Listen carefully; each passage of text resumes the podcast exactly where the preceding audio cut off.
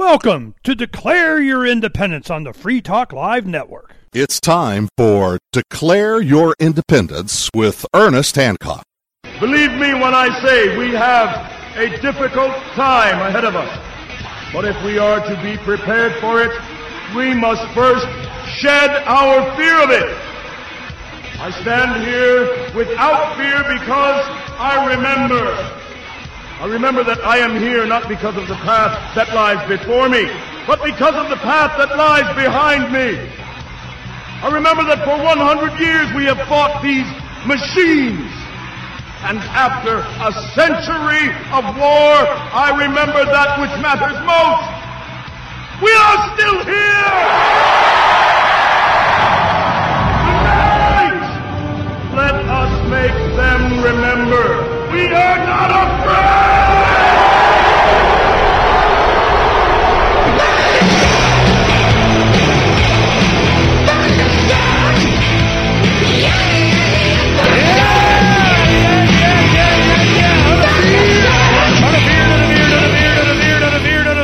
Here on Declare Your Independence with me, Ernest Hancock, and our special guest. This is going to be fun. All right, we're going to be talking Egberto Willies. Now, I'm just going to read, I got 2 pages of bio here, so we're going to, skip to the end. All right?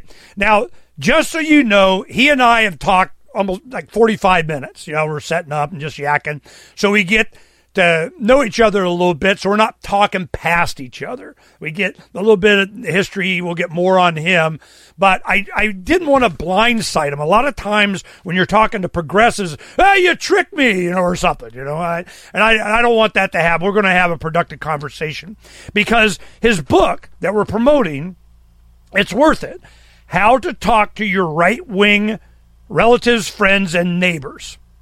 Now, immediately, the first thing I'm thinking, wow, we're going to cure them. We got to talk to them. We got to get their minds right, or something like that. And I'm going, okay, this might not go well. So I just want to make sure, we'll keep it civil, but, and I'm sure we're going to have a lot of agreement. And, but it's hard, and you take a line and it's popular with your crowd, and you kind of got to stick to it. We'll see if we can change each other's approach or minds, or learn something from each other. And because I deal with a lot of progressives, left, whatever, being on Air America, in activism, there's a lot of lefty libertarians, FYI, and then so I'm experienced in that, but there's a lot of common ground, or you don't call yourself libertarian. Well, he's probably not a libertarian. He's calling himself a progressive, okay? But this is his background. You'll find this interesting. This is going to be fun. Okay, here we go. Egberto Willies. Am I saying that right, Willies? Yes, perfect. Egberto. Okay. Egberto Willies is a political activist, author, political blogger, radio show host. He does 2 different shows a day. Okay. Business owner, software developer, web designer, mechanical engineer. So the guy's got, brain box and some skills in Kingwood, Texas. There's progressives left in Texas. Okay. So Egberto is an ardent progressive, I don't know what those are, but they're super progressive, I guess, that believes tolerance is essential. His favorite phrase is political involvement should be a requirement for citizenship. He is the host of Politics Done Right, from the left or something. Okay. Politics yes. Done Right on Pacifica Network, KPFT 90.1 FM, and streaming.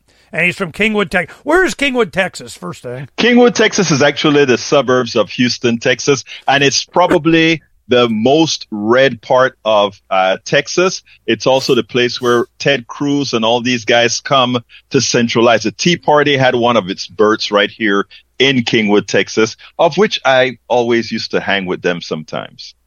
We just did a show earlier today, and I'll probably pull it up here. Yeah, there it is. We had this. Colony, Houston, Texas, Colony Ridge, yes. 75,000, almost all of them illegal immigrants. Now, I just got to come out and say You know, it's not a secret to the audience. I owned a restaurant, and if you could fog a mirror and show me some paperwork, I didn't freaking care. Okay, if you're human wants to do this, and I pay you that for doing it, boom, we're done. So I didn't. I'm not this kind of immigration guy. But I do see that policies are it's causing big problems. I saw that article actually. Well, tell me what your perspective is on it, because it's near you. It's not far from my area either. It's pretty darn close to me, where that is, right up the road. Now, it's interesting because I take a different stance on immigration, right? I first look at the genesis of America, the first immigrants to America that came here without... This is a colony! I just showed the video of it. Yeah, that's fine. You want to show it before I finish saying what I'm saying? No, I just let play while you're talking.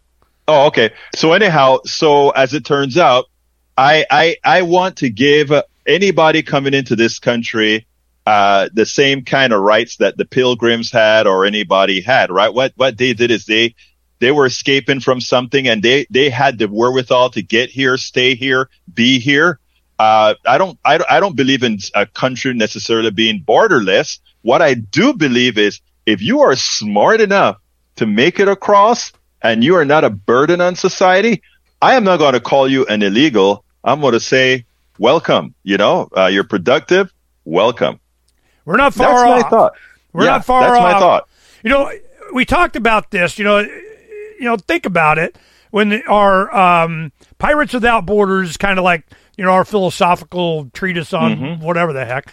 And one of these is, let's see, the first one, Why I Raised My Black Banner. The second one was on cryptocurrencies or people money. The third letter was I can't remember.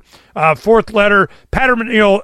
Intellectual property, what our view is on that. First Contact Protocol is like aliens, it's going to be AI, and they're going to say no, then what? Involuntary servitude, so that's kind of a forced slavery kind of thing. Well, that's what we have now. It's called I call it antiseptic slavery, and that's what corporations do. Consent of the traveler. Okay, right, not very long. Now what this czar date is, 45th president, which was, I think, Trump at the time, and then 602 days in office, so you kind of know when it was written. It was almost 2 years while he was in office, 276 words. And that's what the czar date means, the czar date. So what we did is we put in, this is my view, short and sweet, on, immigration. So you care, boom, there it is. 276 words, and I got it. It's probably not a lot different than yours. My thing is, and my experience has been in the restaurant industry in Arizona, is that you have people that are coming. You have people that come in and I wish to have this job done. They're willing to do that job. We negotiate a price for doing that job. We're done. It's when the government comes in and says, oh, you got to pay them this much. You got to give them this kind of stuff. You got to. Who are you? I don't need you. We're an adult conversation here, coming to a meeting of minds, write it down, contract, and I don't care what you're going to say. If it's somebody else outside of that conversation between me and them, I don't care. And here's where you and I can get to common ground exactly there. But here's the reason why you'll have a progressive like me wanting a minimum wage. And here's the reason why. Because the plutocracy have their own cabal. They are the ones that, let's give an example right now. What was inflation rate a few months ago? 9%. Not a lot. It was about 9% a few months ago, 9%. Okay. Why was it 9%? Because the cabal, the plutocracy, are the ones that are omnipotent to raise prices that way without cause. There was no shortage of oil. There was no shortage of most things. We had a supply chain problem, but they control things and the government couldn't get involved. Since the government allowed them to have laissez-faire capitalism, the only option then is for the government to say, you have to pay X amount. If we didn't have laissez-faire as they did, then I would be with you. That says, okay, I am willing, I can exist. You would really have a true freedom. As you said, if I say I want this done, there's a contract to do this, that would be great. But we don't have that. Why? What we have is you remember how we offline when we talk about fascism, what we have is a fascist government where it's really a government controlled by the corporations.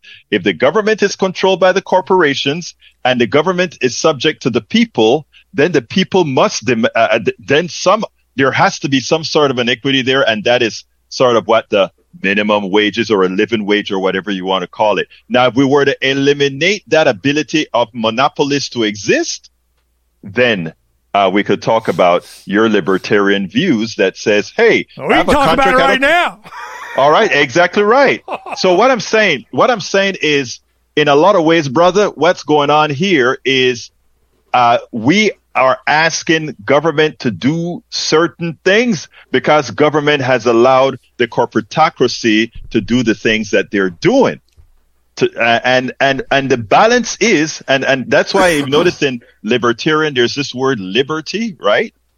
There's this word liberty in libertarian that stands for something, right? But we don't have that. So there should be no alliance between conservatives and libertarians. It's a false alliance. There is a closer alliance to progressives and libertarians than one would actually know, except for a few things that we probably would discuss a little bit later. The distance between libertarian philosophy, I wouldn't even say the party, right? You just basic right. Libertarian philosophy and the Republicans and Democrats is about the same. It depends on the issue, and they're both way over. There's the left and right wing of the bird of prey party. I mean, you know, I don't see a lot of difference, and this is a good example. We can go example by example. I didn't want to attack you on every freaking issue, but no, I want you to. All right, he said it. Okay, all right. So here we go. Minimum wage. Mm-hmm. My restaurant, I paid more for every one of my employees than the average. If you wanted to work there, you worked. And you got paid more. But it was good people wanted to work with good people. You get rid of the bad people immediately without some, you know, you got to keep a quota of diversity of whatever the crap, and you can't fire him because he's got long purple hair. You know, bite it. In Arizona, you have the right to work state. Employers can fire anybody for whatever reason. It probably made it easier on me. So for me, the minimum wage, what that does is it eliminates an enormous amount of jobs for young people to learn something, to be on the bottom, the rung of the ladder is way lower. It's easier to get in.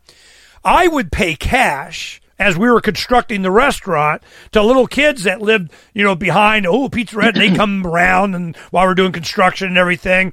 And I'm like, sweep up, do this, whatever, pay him cash. You know, if I go strict by the man, one, that's child labor. You can't do that. You're not paying them enough to whatever. I'm like, shut up. I don't even look at that crap. Can I interrupt you for a second, my brother?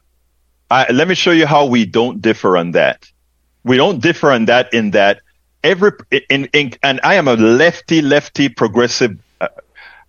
If I have a young kid that wants to come and do something for me, I'll take out the cash and give him and say, please do that for me. I think everybody, progressives, will agree on that. We cannot depend on it. Oh, no. I'm just saying my type of progressives. Now, let's go a little bit deeper, though. You are a nice guy. I spoke to you for 45 minutes. I learned about what makes you tick. Etc. Etc. You don't want to look at those. Let's talk about the immigrants that came over. You're not trying to pilfer them. You are trying to say, "Hey, I want to sign a contract with you. You do this job, and I give you this." That works perfectly for a person of your character. The problem is, I can't depend on everybody having your character. So what I have to do is say, the way you operate, and progressives do it all the time. I want you to do this for me. I give you some cash. However, if I'm going to have an official employment thing with a corporation, a big bad corporation, I can't trust that a thing that says capitalism is the the efficient allocation of resources that, according to Milton Friedman, must maximize the profits of the shareholders, and workers don't matter, and environment don't matter, and all these things don't matter. When we get into that particular stage, I have to look out for me and you.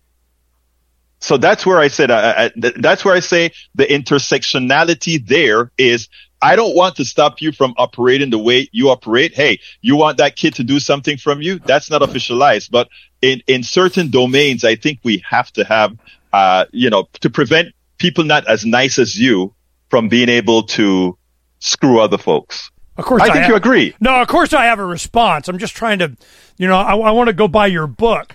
Be nice, but the no, don't. Hey, wait. Scream at me, man. I love it. No, it's not that. It's just that when you talk a libertarian progressive, there's fundamental basic differences that you demonstrated that I can argue, and my audience is waiting for me to. Come on, Ernie, get some. Please do it.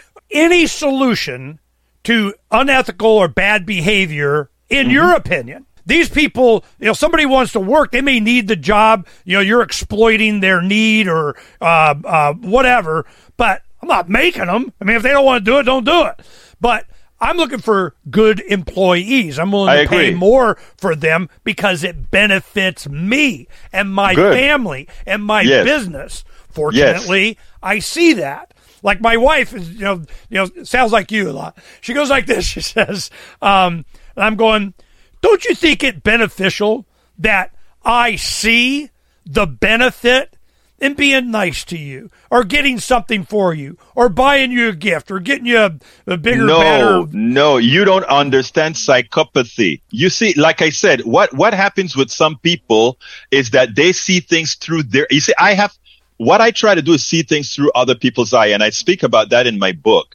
I forget who the hell I am, and I try to see things through your eyes. And the problem is you see things through your eyes too, right? And you are a good person. You are not a psychopath.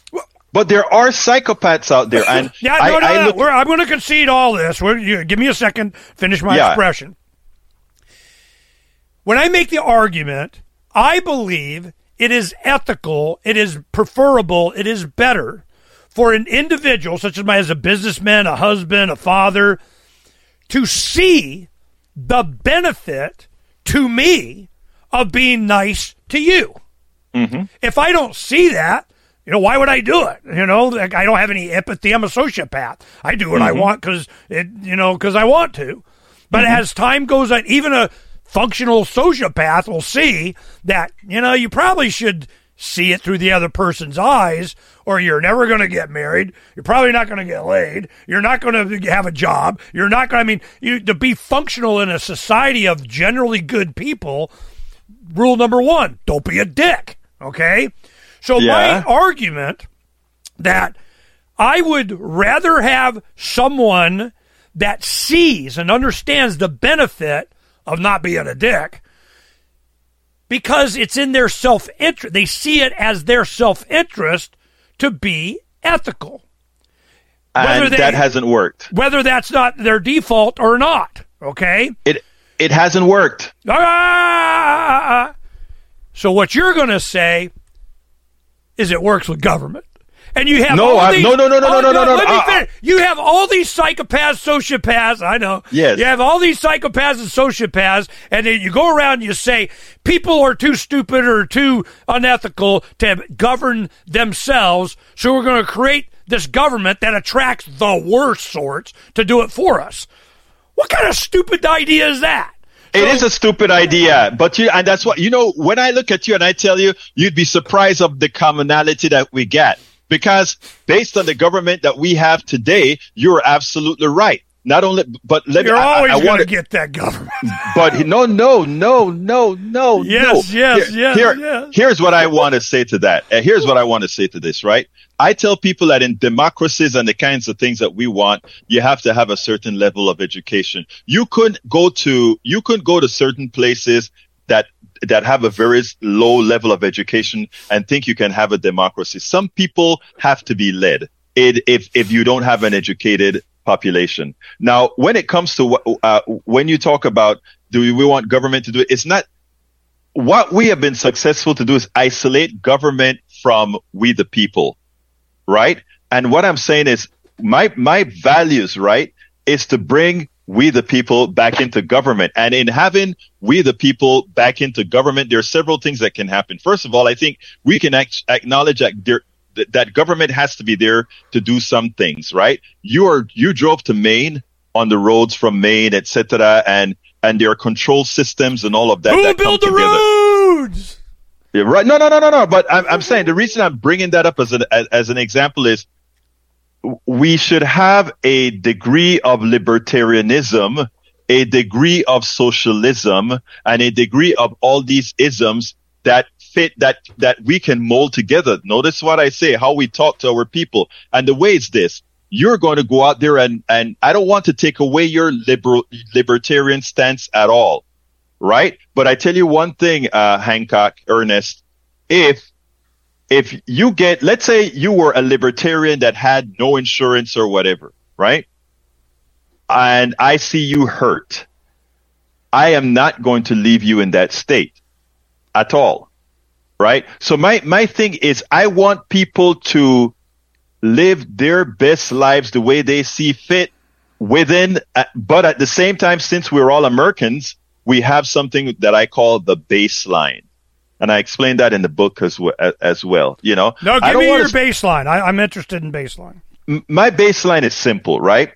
I want that we are human beings. We are human beings. And most of us care about the other person, except the psychopaths. Most of the psychopaths are billionaires, but no, they're politicians. No, the psychopaths are politicians and billionaires. Okay, I'll give it to you. The billionaires pay the politicians, and it brings out the inner psychopath.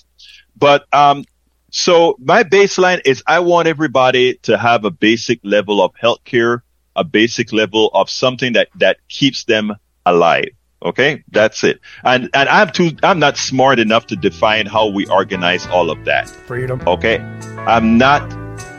Okay, good. So you get onto the panel that we're going to put that together and see how we implement it in actuality. Come on, people now, smile on your brother. Everybody get together. Try to love one another right now.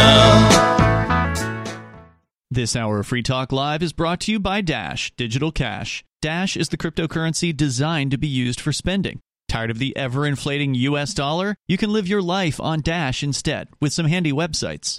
Bitrefill.com has been accepting Dash for years and has a ton of big-name retailers and brands, including grocers, gas stations, phone refills, Amazon, and even prepaid MasterCards. Plus, many of their gift cards are available at a discount. But what about paying your bills? Spritz.finance can do that, and they can send dollars to your bank account in case you still need those for some reason. Dash is one of the oldest cryptocurrencies and is widely available on exchanges, including the decentralized Maya protocol, and in multi-crypto wallets. It's easy to get and use Dash. Start by learning more at Dash.org. Thanks to the Dash DAO for sending us 32 Dash per month to promote Dash on the air. Visit Dash.org to learn about Dash. Dash.org. Freedom's the answer. What's the question?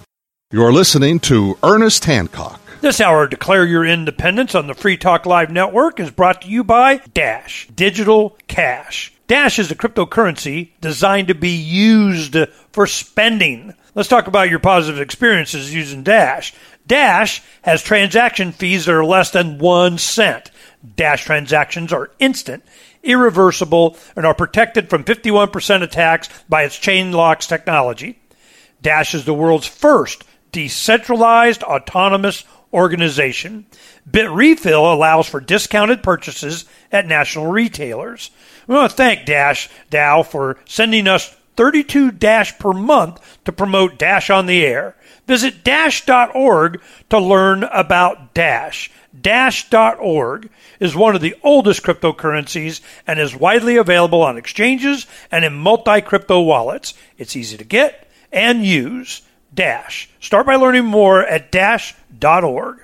Welcome back to Declare Your Independence with me, Ernest Hancock, on the Free Talk Live network on Genesis. We're continuing our conversation with Egberto Willies. He's a talk show host out of Kingwood, Texas, and a proclaimed progressive. Now, he has a recent book on how to talk to your right-wing relatives, friends, and neighbors as if they need talking to.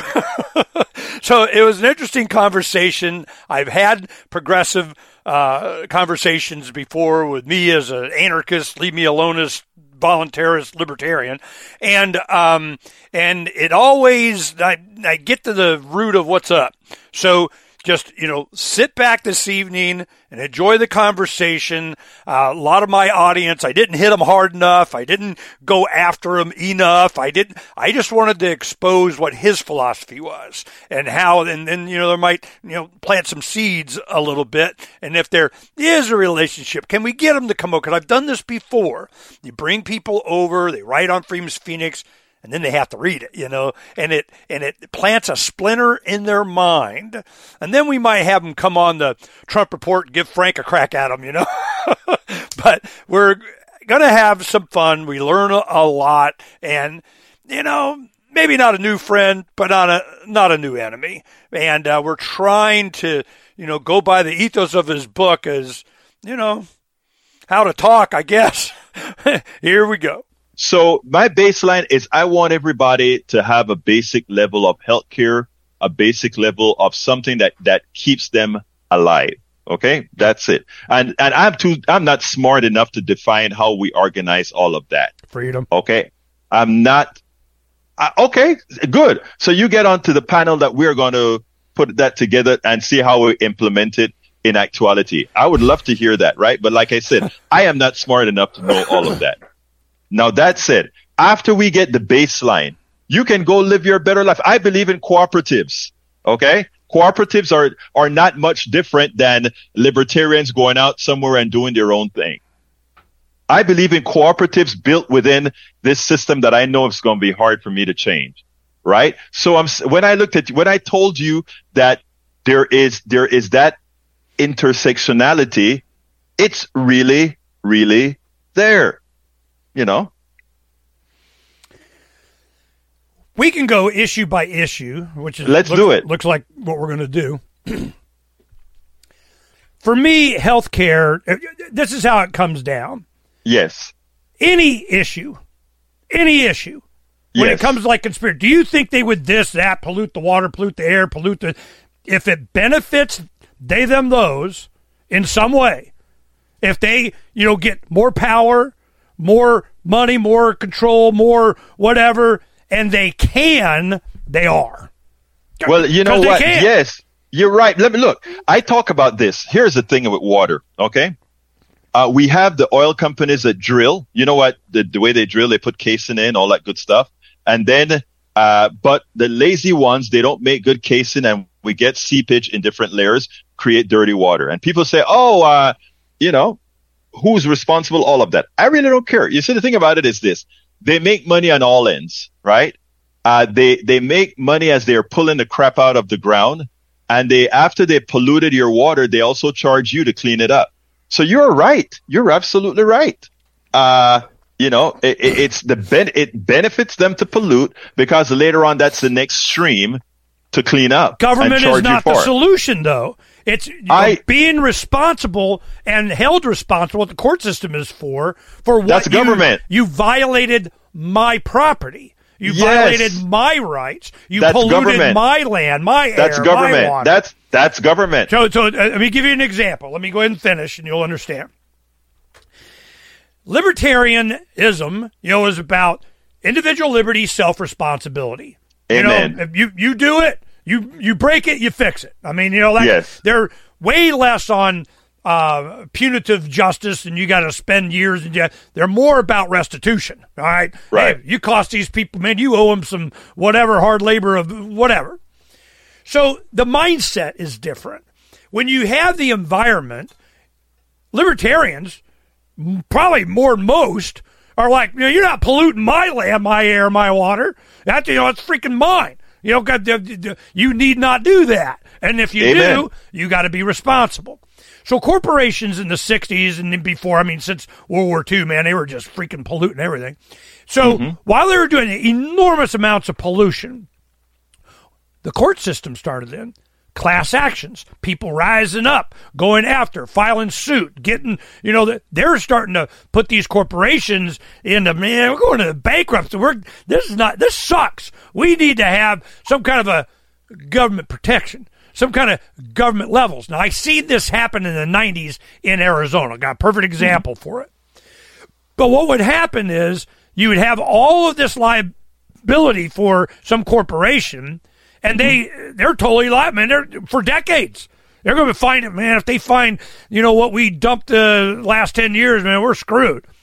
So they would bankrupt, sell, do something, but you still got pollution. So the Nixon administration, they created the Environmental Protection Agency. And then OSHA, you know, or Occupied Safety Hazard, of whatever the heck act. So you have, well, if somebody gets hurt, what's OSHA going to do? You know, OSHA will have all these standards and so on, but if you did this, you're protected from anything else. Environmentally, same thing. In Arizona, Motorola had a big chip plant that they just dumped, you know, crap into the water system. Cancer clusters, it starts to become a thing. Superfund sites, remember those? Love Canal. So Donna, my wife, is a real estate agent, and she gets the truth. I mean, you have, you know, these maps that show, you know, what you got to disclose, all this stuff and everything. Well, what happened was is that it was going to trial, and a friend of mine, an attorney, had a big thing representing Motorola, so he was at a big firm. Well, he's one of the senior partners they're representing. All of a sudden, you get all these commercials about Motorola employees picking lettuce for homeless or something. I'm like, what the crap is that? They were influencing the jury pool. We're good community members or whatever, because it was going to go to a jury. Right. Well, what happens is the EPA has standards. This was major pollution. Superfund, going to be billions of dollars. You got, oh, my God, you did it wrong. It's getting ready to go to trial. EPA, change the number. Well, it's not pollution anymore. I'm sorry to bother you, okay? And I'm going, what the crap? EPA, environmental protection, is not for the people. It was to protect. It was protect the corporations. And if it didn't, they make sure it does. If the FDA is about keeping us healthy and safe and good drugs and all that kind of stuff, well, guess who the pharmaceutical is going to put their, you know, boy in? You know, so I'm going. This is, anytime you create a government agency to do it, it's not for us. It's to protect them. And if it doesn't protect them and it does do it, they're going to change it directly, okay? Look, which is what always happens. You know, here's the thing, my brother. I agree with everything that you've just said. Absolutely everything that you just said. I don't trust the collective to fix it. You're going to come up with some government agency. Do it. And I'm like, what I'm saying. When have they ever done it? No. Let's get. You know, one of the things about it is I think her terminology is wrong here, because if Ernest cannot do it alone. If some company is going to pollute a river or whatever, and this is 10 people, and it's just Ernest sitting down in his mansion he created in this nice space that's suddenly getting polluted, Ernest cannot do anything about it. But Ernest can create a collective. But I know you are, okay? But let's assume it's not somebody as creative as Ernest, okay? So Ernest is not as creative. I mean, we have a bunch of people that are not as creative as Ernest. They're going to have to get together to form a force that is effective. Now, the kind of progressive that I am is I want to be the persons that are creating these particular forces to stop that. We have to do it together as a collective. You can't do it by yourself. there are certain things I think we have to group together to do, certain things that we can be as individualistic as we want to. And I think it's trying to arrive at that balance that we have to get to, arriving at that balance so that Ernest can feel as libertarian as he is. And the truth of the matter is my inner libertarian may come out as well, because you know what? I sit down in my little kingdom here and I like the freedom that I have in the media. I like the freedom that I have in these other things. So I don't know how different we really are. The knee-jerk solution to me is never government. That's the difference. Well, Ernest, I think because they're always the one causing it. But Ernest, I think it depends on what we call government, right? I have to agree with you with how the fascist government works right now. My goal is to change that, and believe it. Let's talk about that. I think my goal is when you get that alliance between the freedom-loving people that you're talking about and the collective. That is the solution. The collective itself is the people. They can be. I'm going to throw it. We're going to test you here. All right, go ahead. You know, me, brother. Test me. The people, they rise up, and the people said the people. Yes. Unless they are militia, then not so much. They support Trump, MAGA, not so much. Yeah. If they, right. Not so much. I mean, there's always the caveat of, well, not those people, you know? And my thing is, I don't care. You guys rise up and be all collective you must want. Again, I got to interrupt. You got to listen to my show because about 30-something% of my show are right-wing MAGA folks that we sit down and have argued. The problem that I have I can have a discussion with you on certain issues.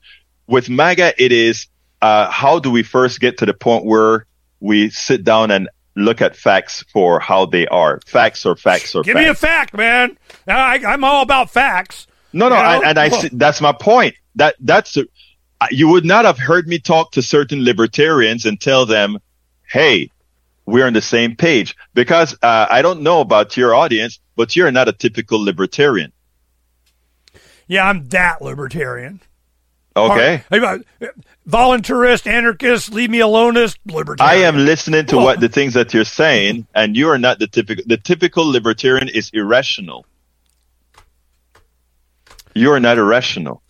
God, you know, I can argue my point to make it, you know, clear that I'm not. Again, if you can argue your point, you're not being irrational. And if you can argue your point with a progressive like me, and I come out and I said, okay, I agree with that, but I'd like to have a corollary to that. Okay, well, let's go fundamental. This is what, you know, yes, go ahead. This happened a lot, you know, when I was on Air America. Yeah. They did the same kind of thing. Yeah, but. Go ahead. So I go, imagine that I put my hand on your shoulder. I put my hand on your shoulder and I ask a single question. Mm-hmm. Whose life is this? It's my life. Welcome. We're done. See, exactly. You know, see, the thing is that if you don't believe you own yourself, that you're autonomously controlled to do what you want, as long as you don't violate the life, liberty, property of somebody else, as long as nobody else gives a crap, what do I care? You know, and that's the point. And when I tell you, you're closer to what real progressives believe. And liberty is the word. And that's the ideal. That's why, I mean, if you take a look, if you go down the list item by item by item. Now, the reasons why you would see the progressives of today looking for government for doing certain things is they want government to be the backstop to what? The corporation. If we were to get rid of the corporation, right? Because the only entity big enough to come across with a corporation is government, because a corporation can then overwhelm even my brother Ernest Hancock. Yeah, no, a corporation, that's, you know, to have an entity that does stuff. It is a government. And it's not responsible for itself. You know, right. I got a problem with it. And, you know, United States of America, Inc., you know, kind of got its own problems. Yeah. But libertarians are easily swayed with the argument that corporations are products of the state. You know, you don't have a corporate, like a good example. When they did the antitrust stuff, they're going, oh, antitrust, you're making too much money. Alcoa Aluminum had to break up into whatever. Why? What do I care? You know, they made, well, nobody can compete, you know, because they're doing it so cheap. Good, you know? Well, then it gets to where, like Standard Oil, you get the oil guys coming in. Rockefeller even says competition is a sin, you know? He's like, you know, competition, I don't care how monopolistic you get, as long as you're not using force, violence, the state to protect yourself from competition. So and the thing about it is that's what they do. Of course other words, they do. That's what they do. The government. It's not the corporation doesn't like all of a sudden it can do it. If it doesn't have the government backstopping them, they can't do it. I agree with you. Egg or chicken? Freedom. You always act ethically every time. There they go. Egg or chicken? Egg or chicken? In other words, no, when you understand what you're saying. Which comes first? Freedom comes first every time. No, but what I'm saying. Look. I understand that. I understand what you're saying, Ernest. Here's a problem that we're going to have. There's not going to be a hell of a lot of disagreement with what's going on here, and that's difficult. How? Again, there is not going to be a lot of disagreement. Even your how, if I can break your how down into being similar to the things that I think things should be done. Do it. Okay. See, I don't think things should be done. Who build the roads? I don't know. Same people that build them now. What do I care? Oh, you know, you do I care. Think we should have airships anyway. Hey, I love that. Hey, I love that airship. Car, man? I love that airship that you had. I hope you build it. Do you have the money to build that stuff, man? Yeah, about this big on a 3D printer. Okay. But yeah, go ahead. Well, no, if we could go issue by issue, and it's always going to come down to this: the idea that to protect the individual. The New Mexico governor did this. She comes out and she says, 30-day moratorium, no guns or whatever guns because of health of guns. Yeah. And I'm going, wow. Who told her she could do that? What advisor got her to do this, to think that she wasn't going to have an enormous blowback on so many levels? She wanted the blowback. She knew she was going to get the blowback, and she wanted the blowback. Why? Because, you know, when you talk about working on a mother's, the thoughts of a mother and her kid getting shot, right? Believe it or not, even though the politicians aren't where the people are, where it comes to guns, etc., she is more in line with where the mass of the people are with guns. But wait a minute before you tell me I am trying to control your rights. I'm not. No, I disagree, am telling you, but whatever. But but the people, 80-something% of the people would like a hell of a lot of gun control because of their fear of guns. I have a fear of guns. Okay, I do. You probably don't, but I do. And it's especially since I don't have one. I guarantee that. No, but here's the deal: as a black dude, right? A black dude, anybody with guns. I fear because I know that the consequences of blowing me up isn't the same as the consequences as blowing you up. That's just a calculable fact, right? But so I don't particularly like guns and that sort of stuff. But that said, again, if you're out there on your farm with I have no problem with whatever the hell. If you want to have a bazooka on your farm, go for it. But when we are in a certain level of close proximities where I can't, after the fact, I'm dead, right? If I say, well, you know, your thing is that if it's in my benefit and all that kind of a stuff, but for certain things, after the fact, I'm already dead. It doesn't matter. And that is where I come from. Okay. You can pick so many different things like that. And I went through this at Arizona State University. I only took a semester of college. I was totally, the bloom fell off the rose, man. I thought I was going into, and keep in mind, this is the early 80s. Right. And I'm thinking that I'm going into, you know, higher learning and have philosophical discussions. I'm going to learn something because I had a pretty good high school experience. I go in and philosophy 101. And they wanted us to write. Of course, they wanted us to write what they wanted us to write, is what I found out.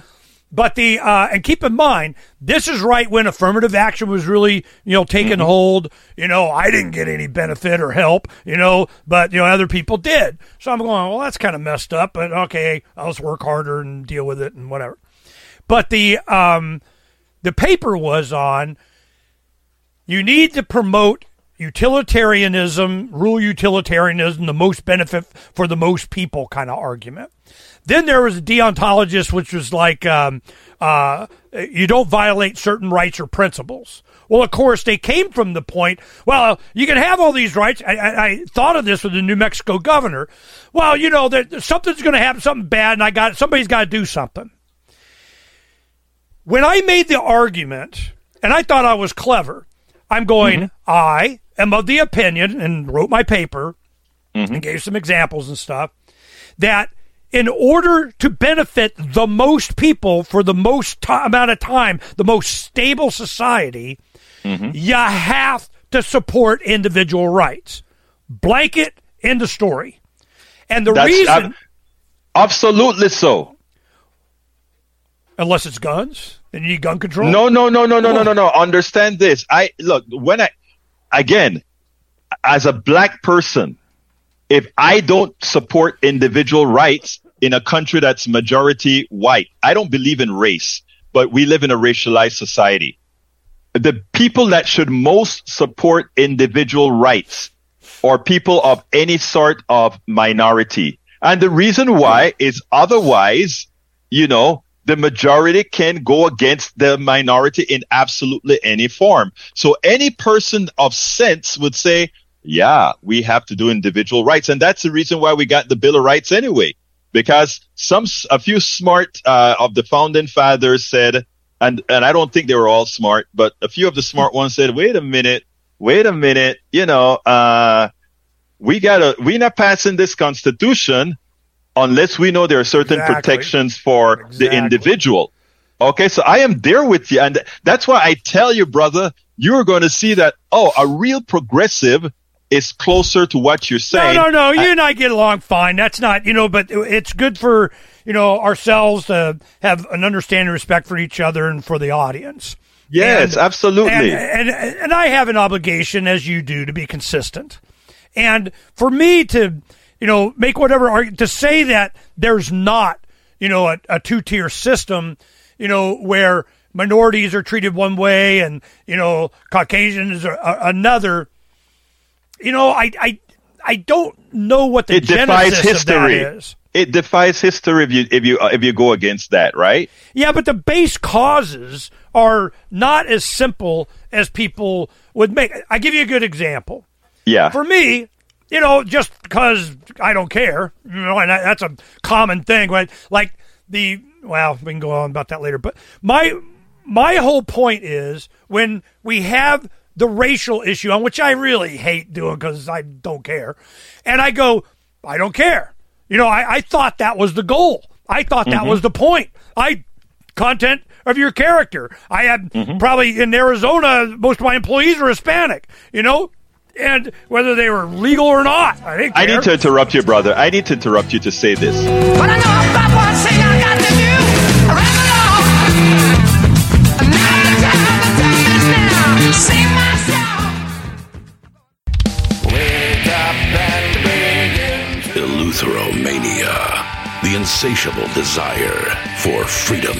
We have been enslaved for it's the new three-song heavy metal EP from Captain Kickass. Available now on your favorite music app or get it directly from CaptainKickass.com.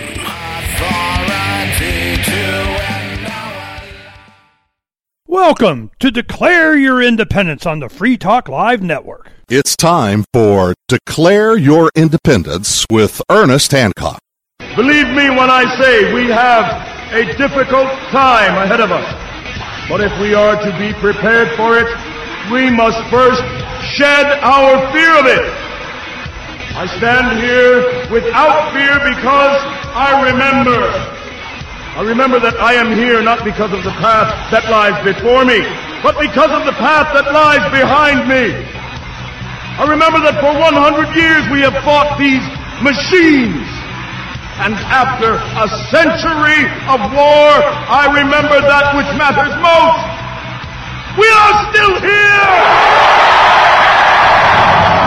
Tonight!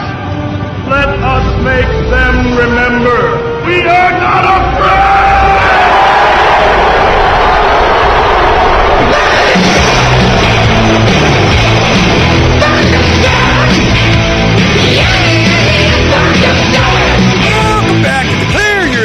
Hey, Ernest Hancock on the Free Talk Live Network. We're continuing our conversation with Egberto Willies. And Willies is a talk show host from Texas, near Houston, north of Houston. And right when he was just going to give me what for and explain it to me, he had to, and then his battery on his Bluetooth headset or something went out. And so there was a delay there and got off track right when I wanted them come after me, So, I don't know. It's a God thing. But, I was looking forward to it, but we dragged it out of him, as we continue with this. This is a libertarian, leave-me-aloneist versus a progressive. And we're trying to have a civil conversation here, and I was really trying to prompt this kind of criticism. And right when he's going to give me what for, his mic went out. But it just went out for a few seconds, and it kind of derailed him. But later we get into it. So it wasn't intentional. I just wanted you to know that. That was on his side. So we're going to continue the conversation. You're going to enjoy this. So stay right there and enjoy. My whole point is when we have the racial issue, on which I really hate doing because I don't care, and I go, I don't care. I thought that was the goal. I thought that was the point. Content of your character. I had probably in Arizona, most of my employees are Hispanic. I didn't care. I need to interrupt you, brother. I need to interrupt you to say this. And that's a problem with you. All right. You are this boisterous, proud. I lost your audio. Somebody tried to call in or something. Hey, he's conducting business. Got to do something. Sure, you can hear me now. Yeah. Let me go ahead and express myself fully so you understand. So we can. I'm going to fix this in a minute. Let's go ahead and fix that here. Okay. All right. Can you hear me? Yeah. Yeah. I something happened to this thing. I'm not sure what. It seems like it's not as long lasting as it should be. Okay, I want to bring you down a little bit. You're a little loud. Okay. What I was trying to say is the following. You are not your typical white guy sort of a thing, okay? And you see things through the objective eyes that you're looking for. Which is what I'm trying to advocate. Right. But the problem is that is not what we get in America. So all the more reason not to give them a shiny badge and power to do the stupid stuff that they do. That's my point. You're making my point. You have people that are bad. Let's give them a shiny badge and some money and an F-16. Let's do that. That's a bad idea. So it worked. Our F-35 was here a minute ago. I mean, this is one thing. Let me finish. Yes. When I have racial issues come up and so on, they go, well, this and that, and that, I don't care. Because I thought that was the point. I grew up in Florida in the 60s. I was born in 61. I remember, the burial of RFK Jr. I remember when, Martin Luther King got shot. I remember, the Vietnam War. I remember, this kind of stuff. We're the same age. You remember this stuff. So I remember busing. Parents are all freaked out about us busing. I just had new friends. I didn't care. And I'm a kid. So the thing is that when I go to bed, I'm going, I thought I wasn't supposed to care. I don't care.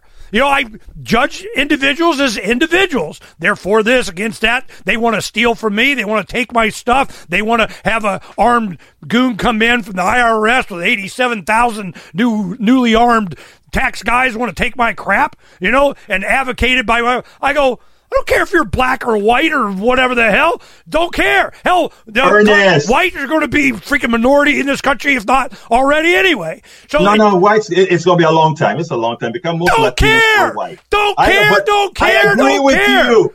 I agree with you. So anytime that you bring this stuff up, I go, how does it interact with my personal individual interactions with someone when there is a disadvantage, when there is, wanton racism, it's a society thing. It's been purged, in my observation, from government to the point that it goes the other way. I feel like I have got racism against me, So I'm going, whoa. It's a crime to be white. I'm just like, no, really? So the whole idea of affirmative action was a mistake. The idea of, restitution, reparations, mistake. All of this is just feeds into racism. We were less racist before Obama got in. When Obama, I was, of course, for Ron Paul. Obama gets in and everybody was excited, and the minority community, I'm going, good for them. You got to win. Okay, are we done now? No, it got worse.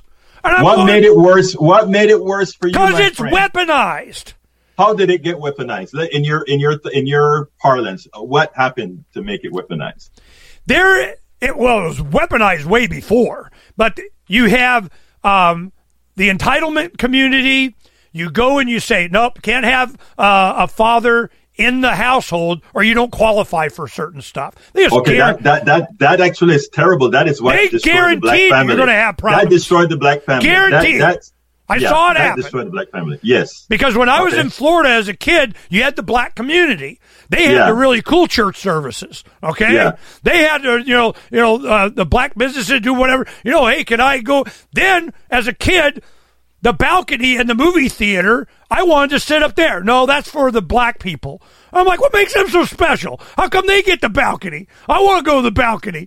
I didn't understand. I was a kid. My father had a Gulf service station. I was a guy at, from like 8 to 12 years old. I pumped the gas for somebody. I pumped the gas. I'd help with the change of tires. I was, playing with whatever the heck, and I cleaned the bathroom. What were the cleaner? 3 bathrooms. Mm-hmm. The one around the back that I didn't even know. I thought it was like a secret bathroom that was one of the neighbors. I had no idea. The back bathroom, always clean. The women's bathroom, always clean.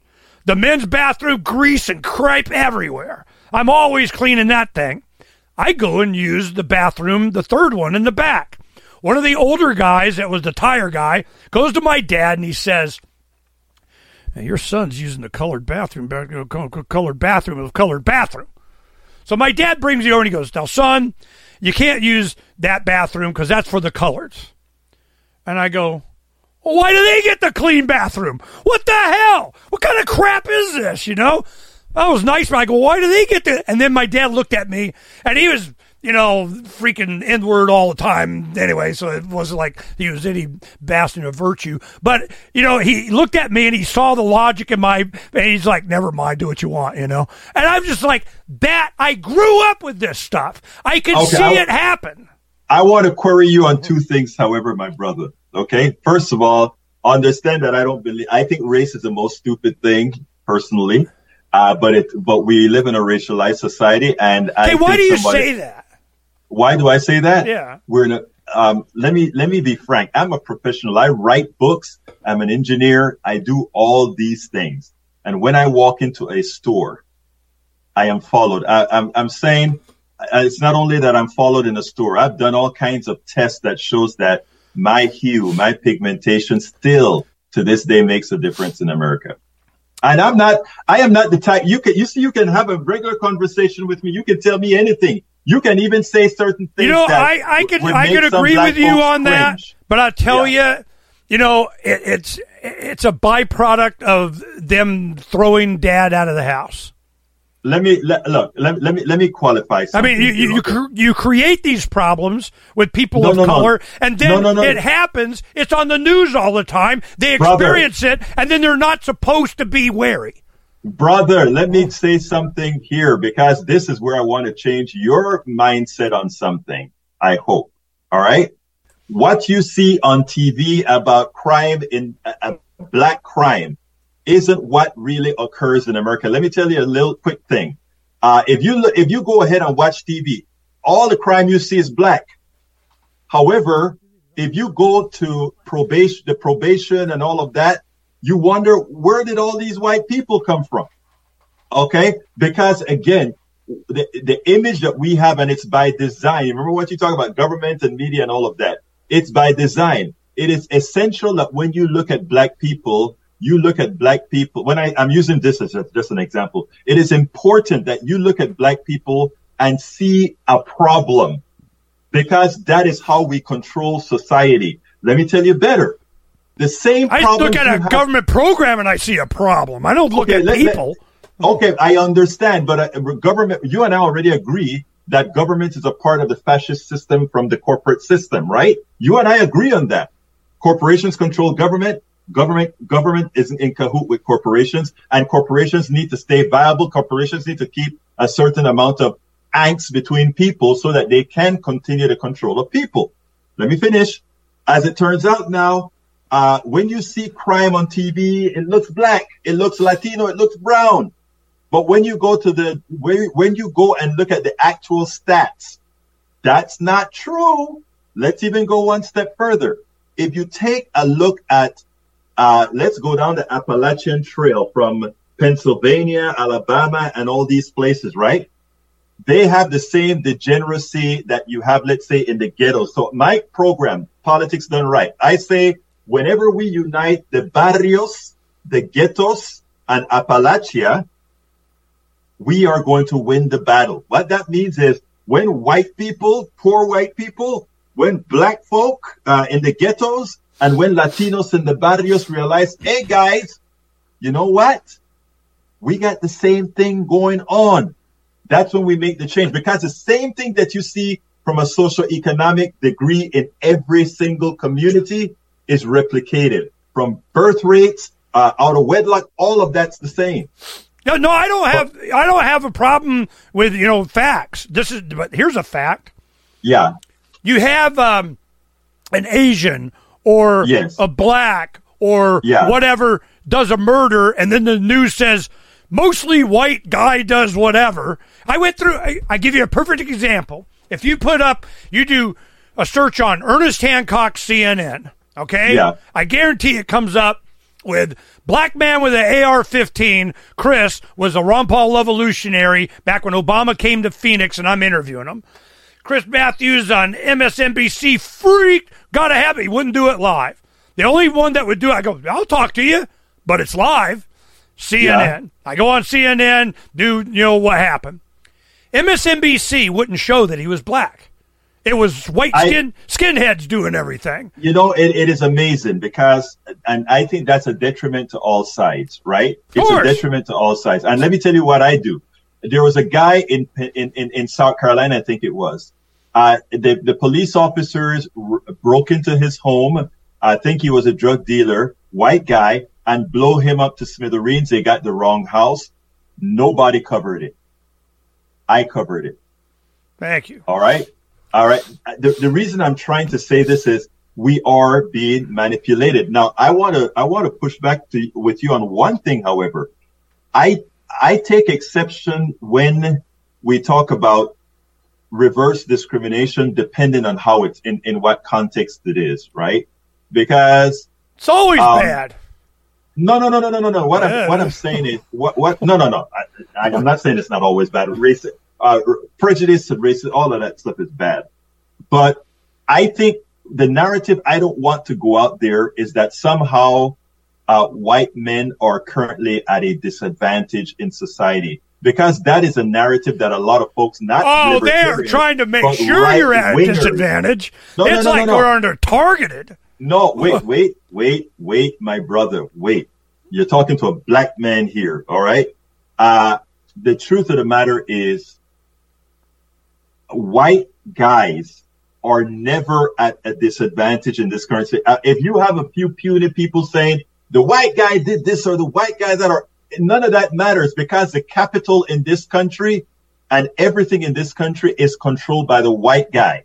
The thing that we have to realize is the one oppressing the other white guys is the white guy on top.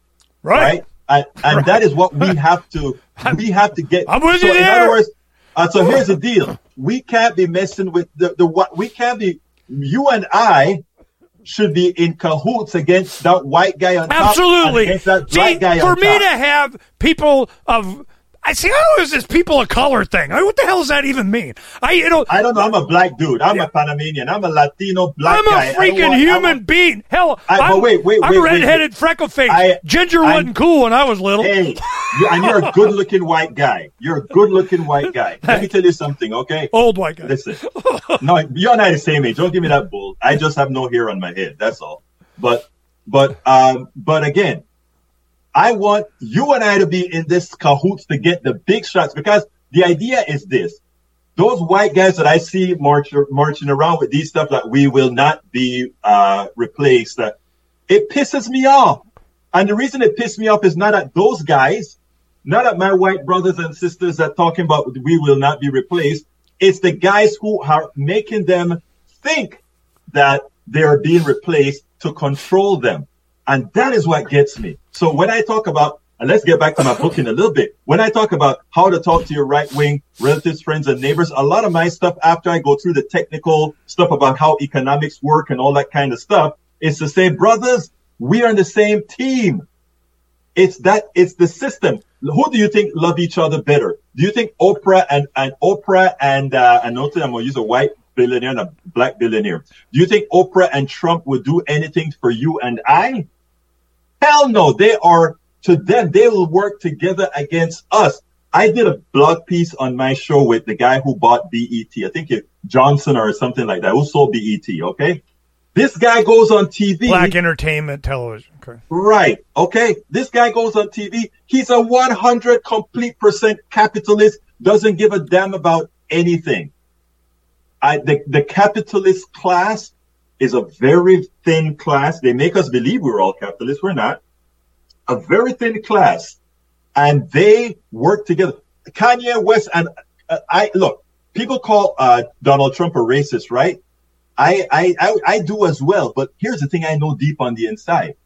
Deep on the inside, I know Kanye West and Trump are buddies. I know that all these black guys that are moneyed are buddies with Trump.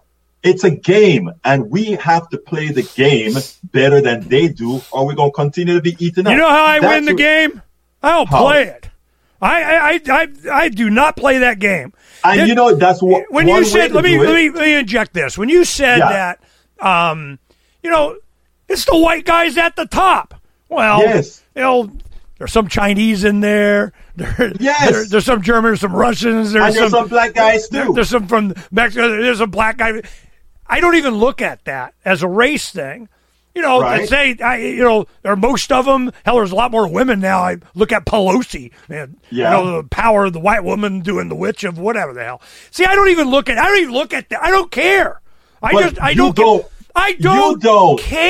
Nobody should care. We should do what you're saying. We should come together and recognize it's the power. It's the office. It's the shiny badge. It's the philosophy and the mindset that they can and should rule you. You are too stupid to govern yourself, and the elite needs to tell you what to do because we're doing you a favor, you dummy. I agree with you, but the thing about it is I have to get to those white guys that are marching. You won't replace us. I got to get them to see who the enemy really is. What do I care?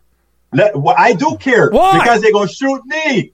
I don't believe that. Hey, brother, let me tell you, I tried. I was going to go out to Waco, right, to hang out with some militia guys, right? I met this militia guy in D.C., and he's like, hey, Bertha, you know how to talk to people, and you like people and all of that. I'm gonna bring you into the with the militia, right? And I said, I'm gonna do it. So I come home. My wife, I'm a black Panamanian, and I'm using race because here it matters. As I told you, I do think race is stupid, but it definitely matters to you. Yes. No. I'm telling you, it matters, right? Well, I think you agree with me. So it shouldn't, but it does. So my wife now is a born American. And she looked at me and said, to hell you are going and talk to those militia guys. And I'm like, look, we're going to have a talk. I want to sit down and have. What, she's afraid you're going to be a running target or something? She's afraid. She's scared to death. You know, and what I'm saying is that is a reality of some people, right? I'm not, look, and you are not a good example because you are a straight up guy and you say whatever the hell you mean. I love talking to you. I disagree with you on part of that stuff about, you know, the race thing, but you're an up and standing guy. We can rap, but not everybody likes you. I thought not seeing race was the goal. It is the goal.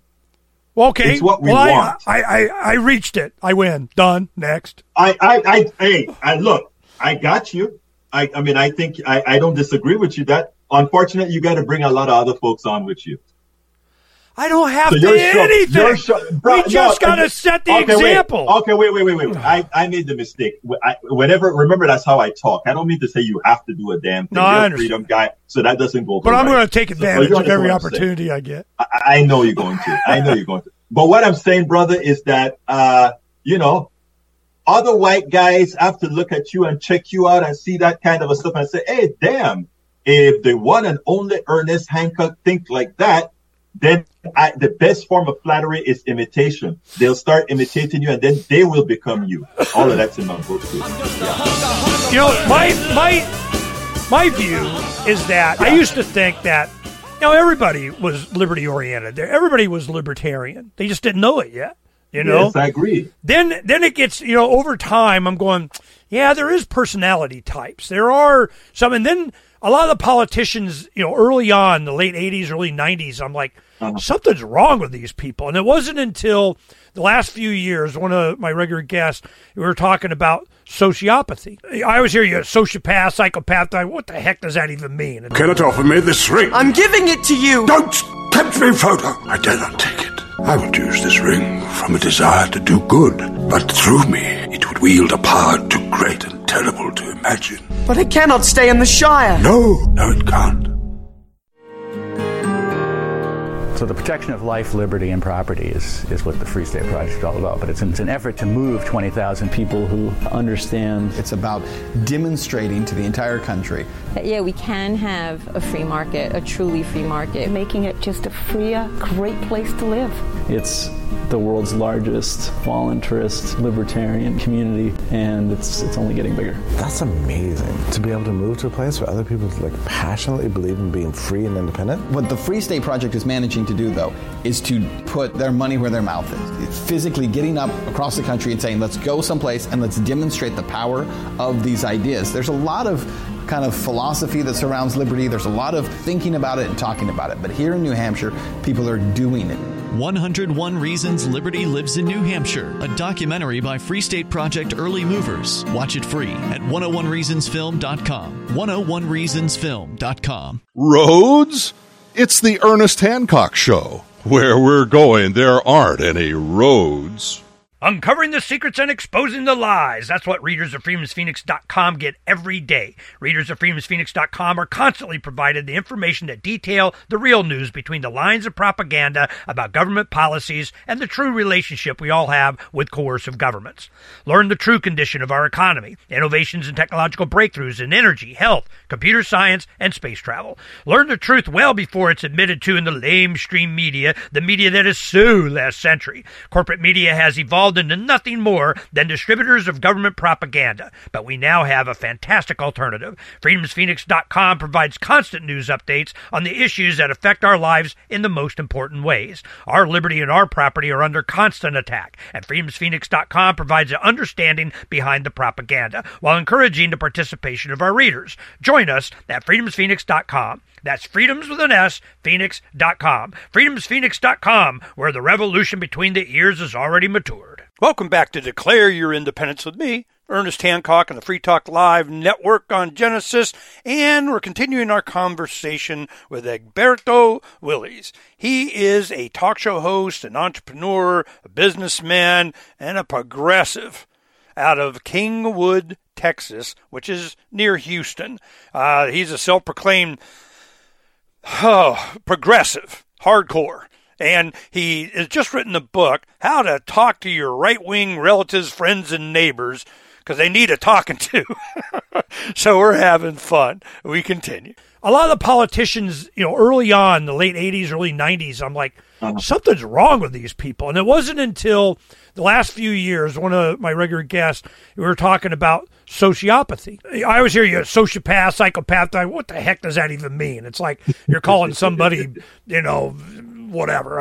It was demeaning in some way, but I didn't know what it meant. Right. Then as we started, it was during the 2016 campaign. And again, we did, since Trump came down the escalator in the summer of 2015, a good friend of mine that's Republican, he's a doctor in Scottsdale, and he goes, now, Ernie, don't be a hater. He was a Ron Paul guy. Don't be a hater, but I want to come on every week and do the Trump Report. We've been doing it for like 8 years. We just finished it. This morning, because it gets a lot of eyeballs. I mean, it's great, right? I go, heck yeah, bring it on. Because what's he going to do? Trump, Garo, Trump, MAGA, Trump, and bad guys and the government, Trump. And I'm like, right. You're still voting? I go, I don't care. I haven't voted since 2002. I run for office. You know, I've run for state legislature twice, Secretary of State twice, Congress 3 times. County recorder, U.S. Senate against McCain. I run, but I don't vote. And they'll come to me and go, we have that you didn't vote.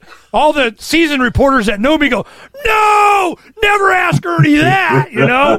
So I go, let me tell you why. So I'm experienced in forums, in debates, television, you know, I've been doing this for decades and decades. But you are a rebel. You are a rebel. Not as much as people try and think. When we started doing the 2016 campaign, and Dr. Frank, you know, I'd read Sociopath Next Door. They had some experiences with a friend, something. And he started describing what it meant. And then all of a sudden, it was like a lightning bolt. That is what was wrong with these politicians I've been dealing with all these years. They don't care. They have no empathy. There's no shame or guilt. They do whatever the hell they want, and they're selected for those traits by people that want them to do whatever, and they have no moral hurdle to get over because they don't care. They don't care. They're going to do whatever they want because they don't care. Pay me, I do it. And I have to sit there and market, advertise to me. It's the shiny badge. It's the power. And I'm going, eliminate the power. And whatever power you have, make it local, the way it used to be. All of these problems that we have, you can trace it back to some act, some new law, some new decision, some new something that kept diminishing the power of individual Americans and consolidated it with the protection of shiny badges and guns by the government. And it's one of the reasons why the Second Amendment is so important to liberty people. You just ask the Australians, ask the Germans, ask the Chechens, ask the Serbians, ask. This is because they did what they did in Australia during the lockdown, the brutality, because they took all their guns a decade before. You know, or longer. This is. I think that is a part where I think I would disagree with you. That is and all this long conversation, right? That's it. Look, if you want to have a gun and all of that, I don't have a problem with that. I believe in I don't like the Second Amendment, but I live with the Second Amendment, right? In other words, that you have the right to have the gun, all that good stuff. Why? Just not around me. Why? Just not around me. Why? I don't want it around me. Okay. Because, yeah, go ahead. Well, no, I want to, you know, your opposition to guns, they're dangerous, they're scary, they're threatening, they're something, you know. Right. Why do you think that was the Second Amendment? Why not the 10th? Why not even off of it? I mean, why do you think it was there? It's not the same reason you had a 3/5 Amendment. It was the times. No. The times. It was the times. It's to protect the First Amendment. When the peaceful alternative is there, what did JFK say? JFK goes, if those that make peaceful revolution impossible make violent revolution inevitable. Look, that's true. That's true. That is true. But again, I don't think you have, like I said, we have a Second Amendment, and I just want the Second Amendment to have some features that protect me as well. Okay, me, who's a person that don't like guns. How are you going to be protected with doing away with guns? I am. Look, no, I'm not. The more vulnerable you are, the more I feel like there. I always look at school shootings, some mall shootings. I go, there wasn't enough guns. You know, you get good guys with a gun is always the one that stops the bad guy anyway. I don't buy that because of what the stats say, but that's fine. We don't have to agree on that. I can buy that one. Stat the crap out of you. I know. I look, the stat. Look, if you go to every country, we are the country that has the most shooting, all that good stuff, right? We're not if you take out the Democratic-run big cities. You take out New York, L.A., Philadelphia, Chicago, and all of a sudden we're number 170 out of 190 countries.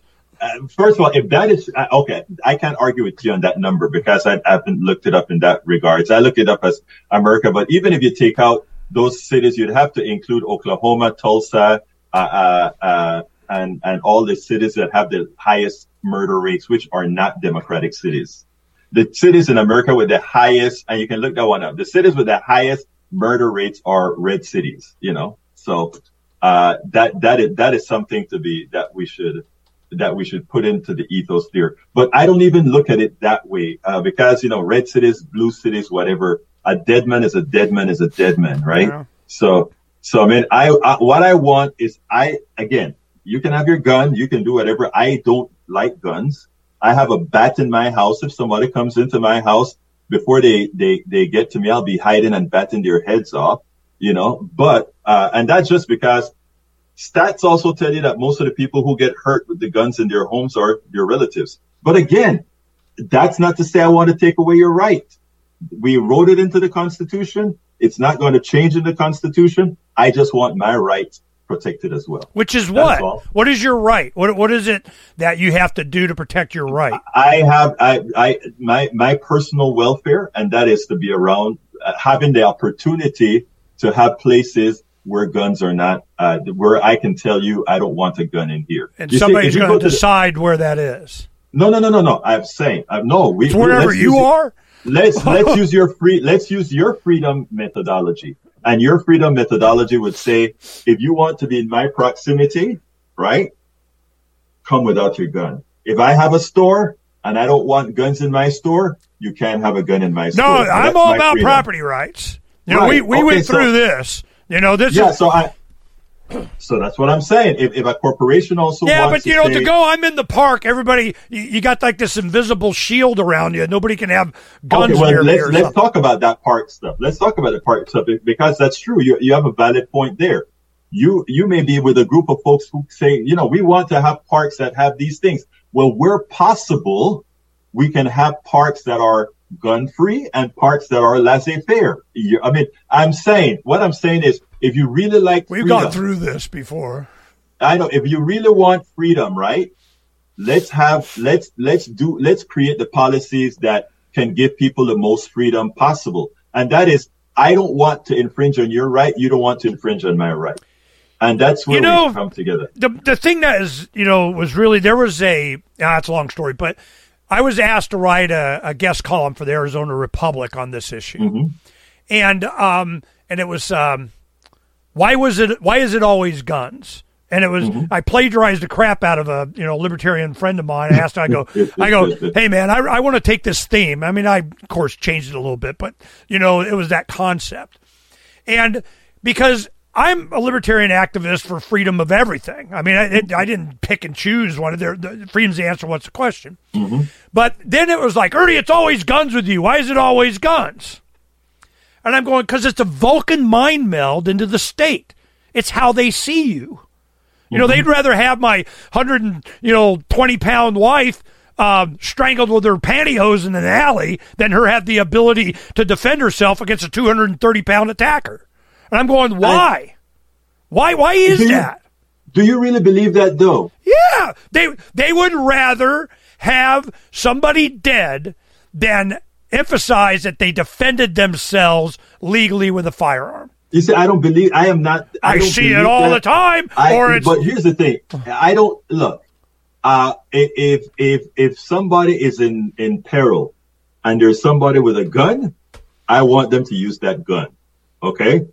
So, I mean, I don't like this extreme thing about, oh, we like you like guns. Do I consider you a bad person because you like guns? Guns. It's not, that's not even it. I give you a perfect example so you understand. Yeah. I have 12 grandkids. Okay. Yeah. We go out, it's, you know, whichever family or the boys of this, there's always, we're going out.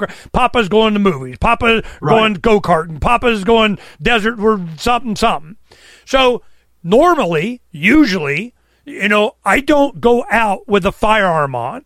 So, or I have small concealable ones. I just put in my pocket, you know, whatever. Now, my gunny friends, already you can't. I go, well, are you armed? I go, well, good. You can have your back to there. You can protect me. And he goes, well, don't count on it, you know. So I'm just like, you know, so I don't really, I'm not that afraid unless I'm going to somewhere where I need a gun, you know, if I anticipate. In Colorado, you should be afraid of going to the darn movie theater. That's where this guy came in and blew people up, you know, so, but when I go with my grandkids, I'm on another level of responsibility. Yeah. You know, I have, you know, my kids would freaking disown me if I wasn't able to defend them, you know. So I'm way more, when Donna and I, my wife and I got more responsibility. I'm out with friends. There's a lot of women. I have children, you know, something like that. I make a greater effort to make sure that I am armed. Okay. No. Am I really worried? Not for myself. I just don't really care, and I but I have it available. It's in the car, or it's in here on the bus, or I have probably over a couple dozen guns. Not all of them are on the bus. They're back in Arizona, most of them. Right. You know, I have enough that I need. There's been some sketchy stuff going on, you know. Well, so look, I'm on the road. I can see. Let me tell you, and that is something that I may have to consider. I've talked about having a Politics Done Right bus, not a bus, a van, a Politics Done Right van going around doing stops and all that good stuff whenever I get it funded. But, and that is something that I would actually really have to consider. But you see, I have another thing to consider when I'm talking about having a gun in a car, right? Each state's different. No, but that's not the only thing. But you're in Texas. I'm in a crazy state, man. I don't even need to get a license. I can just go get a gun. Woo! All right. But here's the race thing that's going to come in again. Whenever you are around a cop and you say you have a gun, I know you don't like to hear this because you think it's racialized, but it is true that you have to be quite careful and act quite differently. Yeah. You ought to see me on stops. Okay. And I'm an educated book writing, radio host, all of that. That you have a gun? No, sir.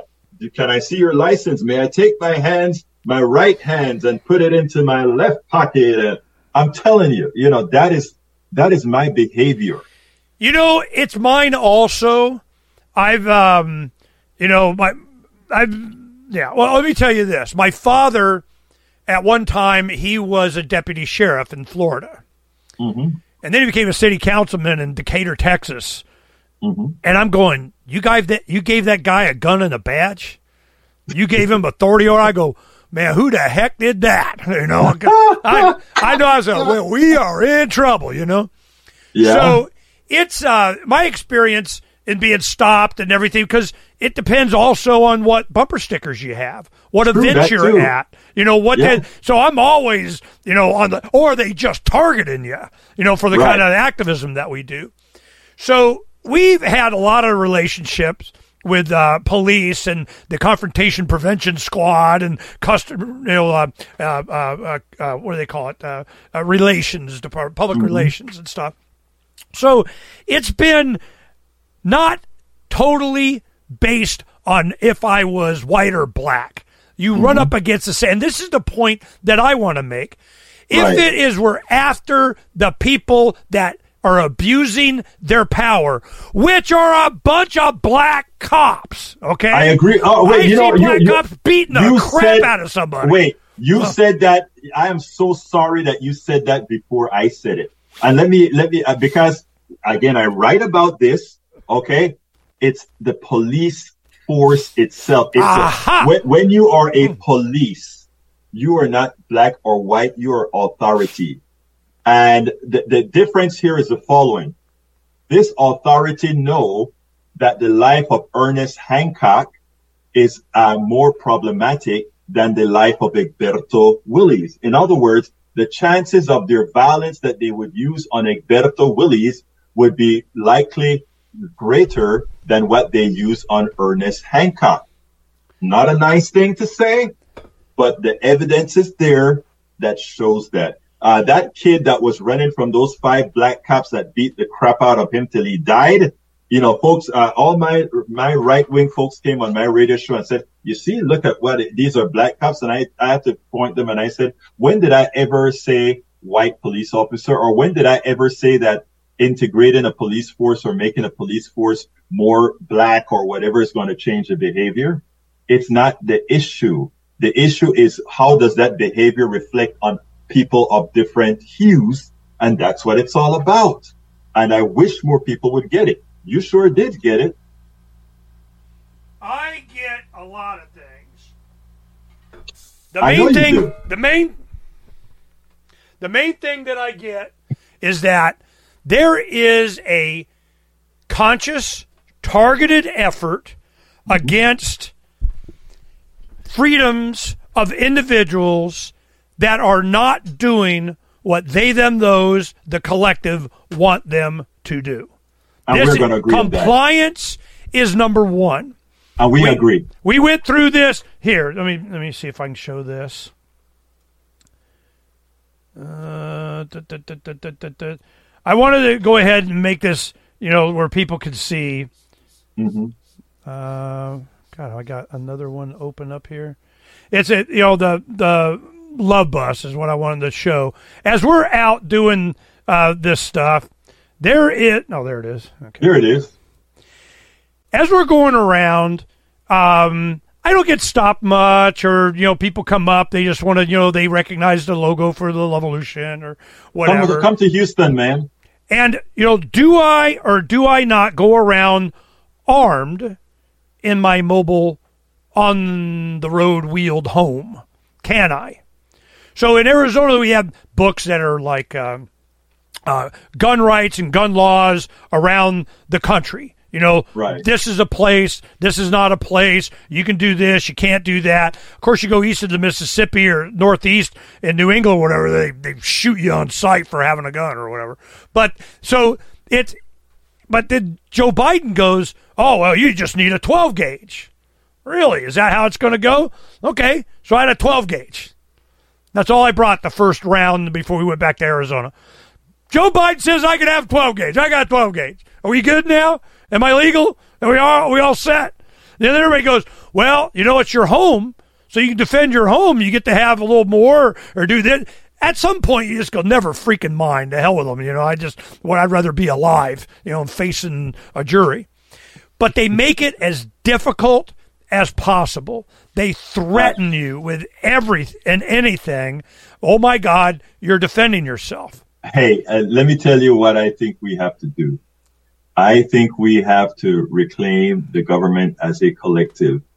And that means, like I said, I don't like guns, right? I don't like the idea of having guns. I can't go up against an F-16 anyway. So, I mean, for those people who think having guns protect them from the government, I say wishful thinking. But that said, what I do want all of us to do is come together as a collective. As I say in my book, right? I want us to realize that we are all on the same team. There is a lot of groups that do the same thing. They're like, we got to come together and do what we want to do. Yeah, but they do it wrong. A lot of them do it wrong. You're doing it wrong. Let me tell you what I mean by that. Let's do my club.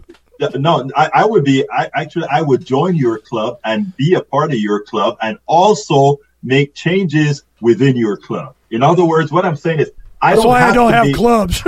No, here's what I mean. I'm serious here. Here's what I mean. This is funny, right? The problem with a lot of progressives or these other organizations is they think they have to be in control, right? I believe in the collective. I don't have to be in control of a damn thing.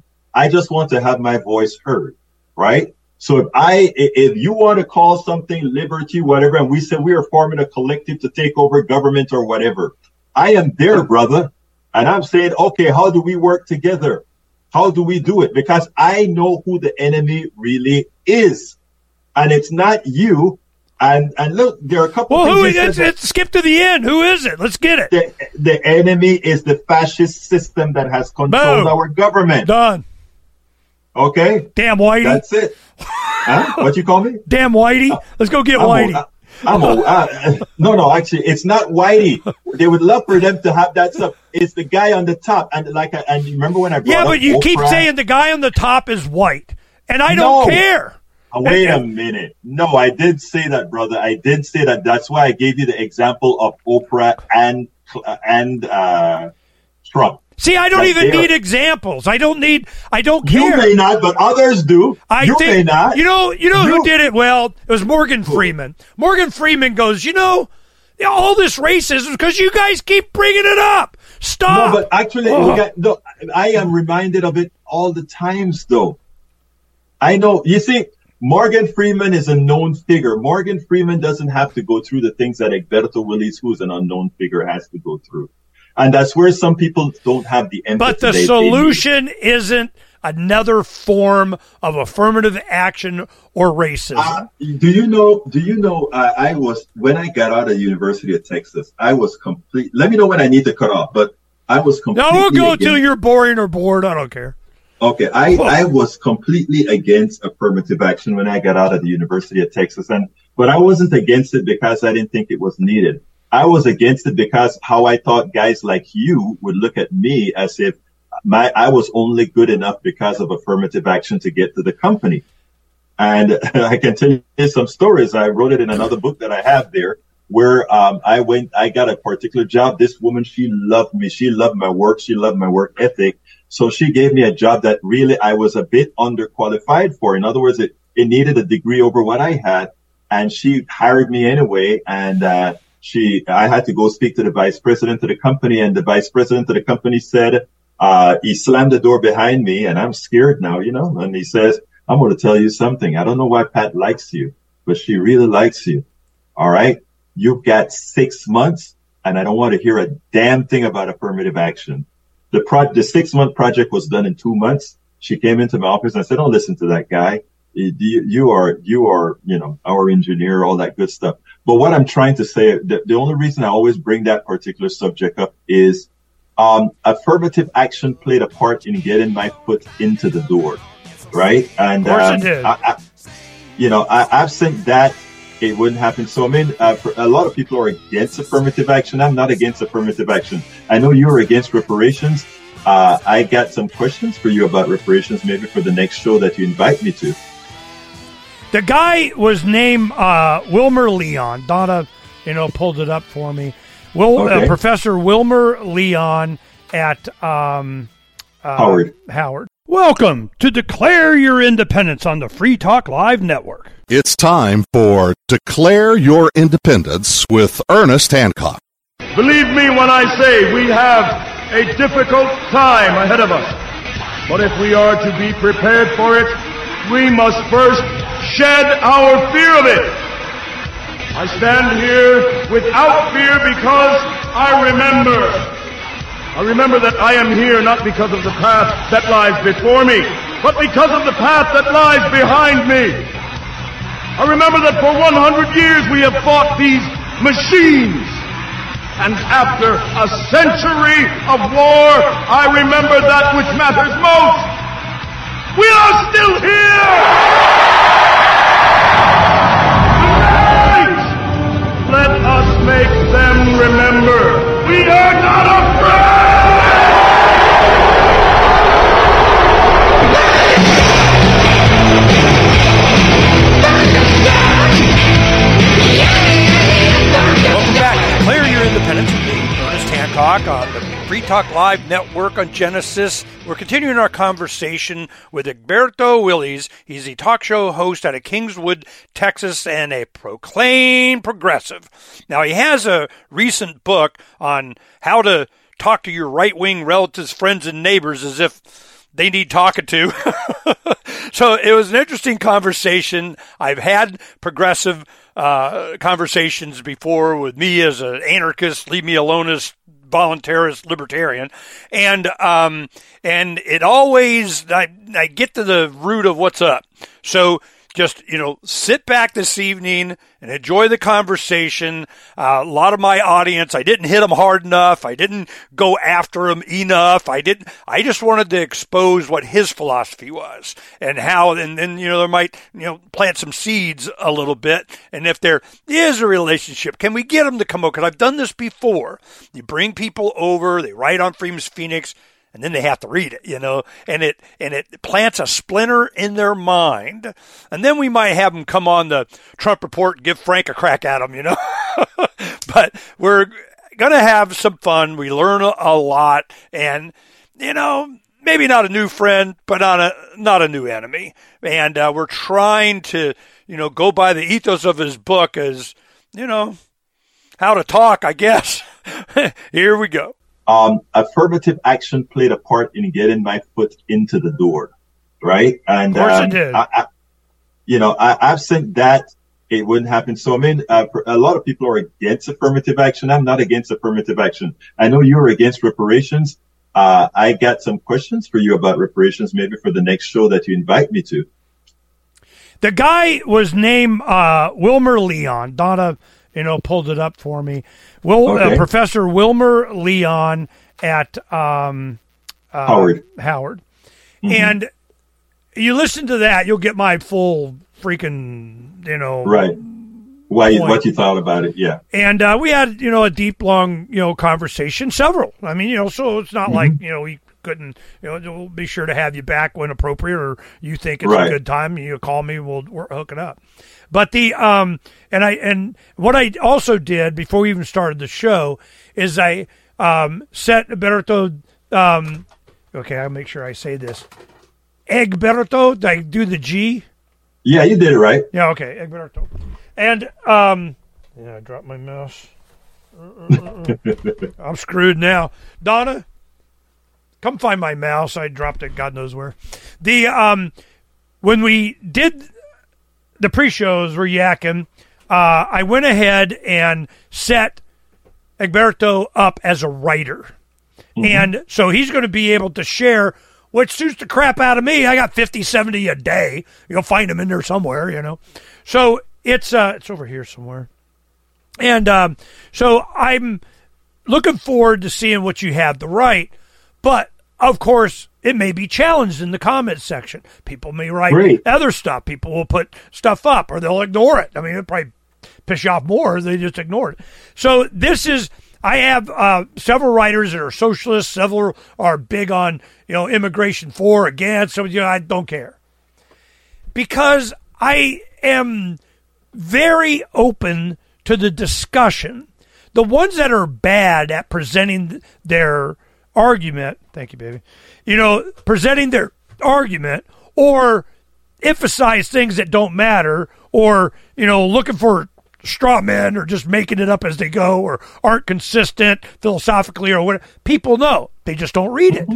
Yeah. You know, I don't care. You know, you bring your audience over. We share, kind of just more like an infection as far as I'm concerned. Yeah. So this has been... And you could even, we have the power, you can start your own special edition. You know, just like we have the special edition of the Love Bus Liberty Tour. You know, you can have your special edition, you know, for, you know, I have Second Amendment as a special edition. Second Amendment is for everyone. I have. So the power, the more enthusiastic you are about sharing your ideas, I'm here to help. Since 2005, when we did this, I understood in about 96, I go, you know, when video hits the internet, everything changes. We're going to be on the equal footing. There's a lot of creative people out here. We're going to kick the network's ass. Video on the internet, dummy. You know, bandwidth, ain't you ever heard of bandwidth? I ain't never going to, never. And you probably heard this or even thought it as a computer guy. Video hit the internet, moron. I mean, so I'm going, yeah, whatever. When it does... In 2005 is when the first YouTube started. That's when we started Freedom's Phoenix. I go, here we go, because it gave me the power to do what I wanted to do. We don't. The reason I don't have like big giant numbers is because we don't use big tech. We do IPFS. We're doing interplanetary file sharing to where it's a permanent record that can't be deleted or edited or censored. We do our own stuff. We have our own site. We have our own, you know, websites and activities and things that we do. So I keep it kind of, you know, I mean, it's not small, but it's not, I'm looking for metrics. You know, a lot of my peers that, ooh, Ernie, you could be if you would only. And I'm going, yeah. And when you hit 100,000 subscribers saying what you're saying, and you're deplatformed, which is what happened. So I'm going, I am not leaving it to they, them, those to determine what voice I have. And then you got to change it. Once you get everything all set up, you always got to change everything all the time anyway, as opposed to just having your own. Right. So we've done that. We've developed a lot where now a lot of people that are prominent individuals in the space that we go, we have the tech that you can now put your stuff over here and it never goes away. You can promote it still on these big tech things, but your video never goes away. Your articles never go away. Your website never goes away. And we built over years this capacity. Why? Did I think I was going to get bigger, richer, or whatever? No, because I knew what was going to happen. Because they, them, those can censor you. And this is my big mantra I do on my show now. I go, War in 24. I go, you think censorship is bad now? You wait till war and 2024 election cycle. War and 24. And they're amping we've up seen it before. You're right. You're absolutely right. The censorship that went on in 2020, the censorship that went on in 2018, the censorship that went on in 2016. It's amazing. I could look at the throttling myself on my own stuff. When I talk, I remember I talk against everybody. You know, I mean, I am a progressive, but I really hit folks up on all sides. And when I do it, you know, you can actually see some numbers. It's actually when people were saying I was crazy years ago. No, when the throttling is real. Oh, yeah. In 2008, we had the Lovolution. Well, don't think that didn't freaking cause a stir. So we're like, oh, man, we're rocking and rolling. We're, I don't know, 40, 50,000 page loads a day. I mean, it's just becoming a thing. Well, what happened was they're like, damn, we can't have Freedom's Phoenix and this Ron Paul thing of the, you know, libertarian of freedom, get no freedom. Freedom is bad. We can't have freedom. So all of a sudden you could see that they were throttling. They were, you know, demonetizing even back then some of the people that came out of the Revolution. When they did this, we could see it. Yeah. You know, they would change algorithms on Facebook that you could have your automatic stuff that would go, that would change. We over and over. Then I started getting, when I'm doing my show, I have a studio that we had in Phoenix. They're sending me YouTube saying, you know, we heard, you know, 7 seconds of Led Zeppelin in the rejoinder. Exactly. You're so freaking not allowed. And you did. Strike. Yeah. Once they started that, I stopped. I haven't posted a YouTube in years. Just a few months ago, I got my first strike. Oh, you got a strike? Yeah, I haven't posted for a year. Why did you get a strike for? I don't know. I didn't look. I don't care. Well, let me tell you. When I decided to go full time as a full-time activist, videographer, and all of that, I did it not out of magic. I had a software company making great money with the software company, but I have a social place that I want to be. I decided to go full-time doing this, and I was making enough money to cover everything. In one day, hear me out, in one day, they made an algorithmic change at the same time. Facebook, Google, I lost 90% of my income. I haven't recovered since. Yeah. 90% of my income. 90% of my income. That's when I decided to start doing things like Patreon and all these other different inflows. They're just as bad. Yeah, You know, we have the fundraising sites that we created. We did our own marketplace. We have, you know, alternative currencies, you know, purchasing alternative stuff from alternative vendors. You know, we push this because sooner or later you're going to need to know where your cucumbers come from. You're going to need, you know, this is one mantra for the past year. I'm going, let me tell you what is going to happen. This is what I guarantee. This is what's going to happen. It's going to be a food thing. So everybody go. Stop. Let me tell you. Oh, man. I keep telling you, in as much as we have some issues, let me tell you something, brother. I wrote in my first book, as I see it, class warfare, they only resort to right-wing doom, that when you take a look at what they're doing with the seeds, in other words, you notice how seeds are now can be turned on and turned off, and then it's patented so that the farmer now has to go to the corporations to buy the seeds. And I can go with things one after the other. Yeah, India farmers start committing suicide. Yeah. Right. Yeah. So my thing is, when I tell you, brother, when I tell you that you'd be surprised. Now, there are some off things that in having this conversation, I see like, nah, Hancock, I'm not on that one.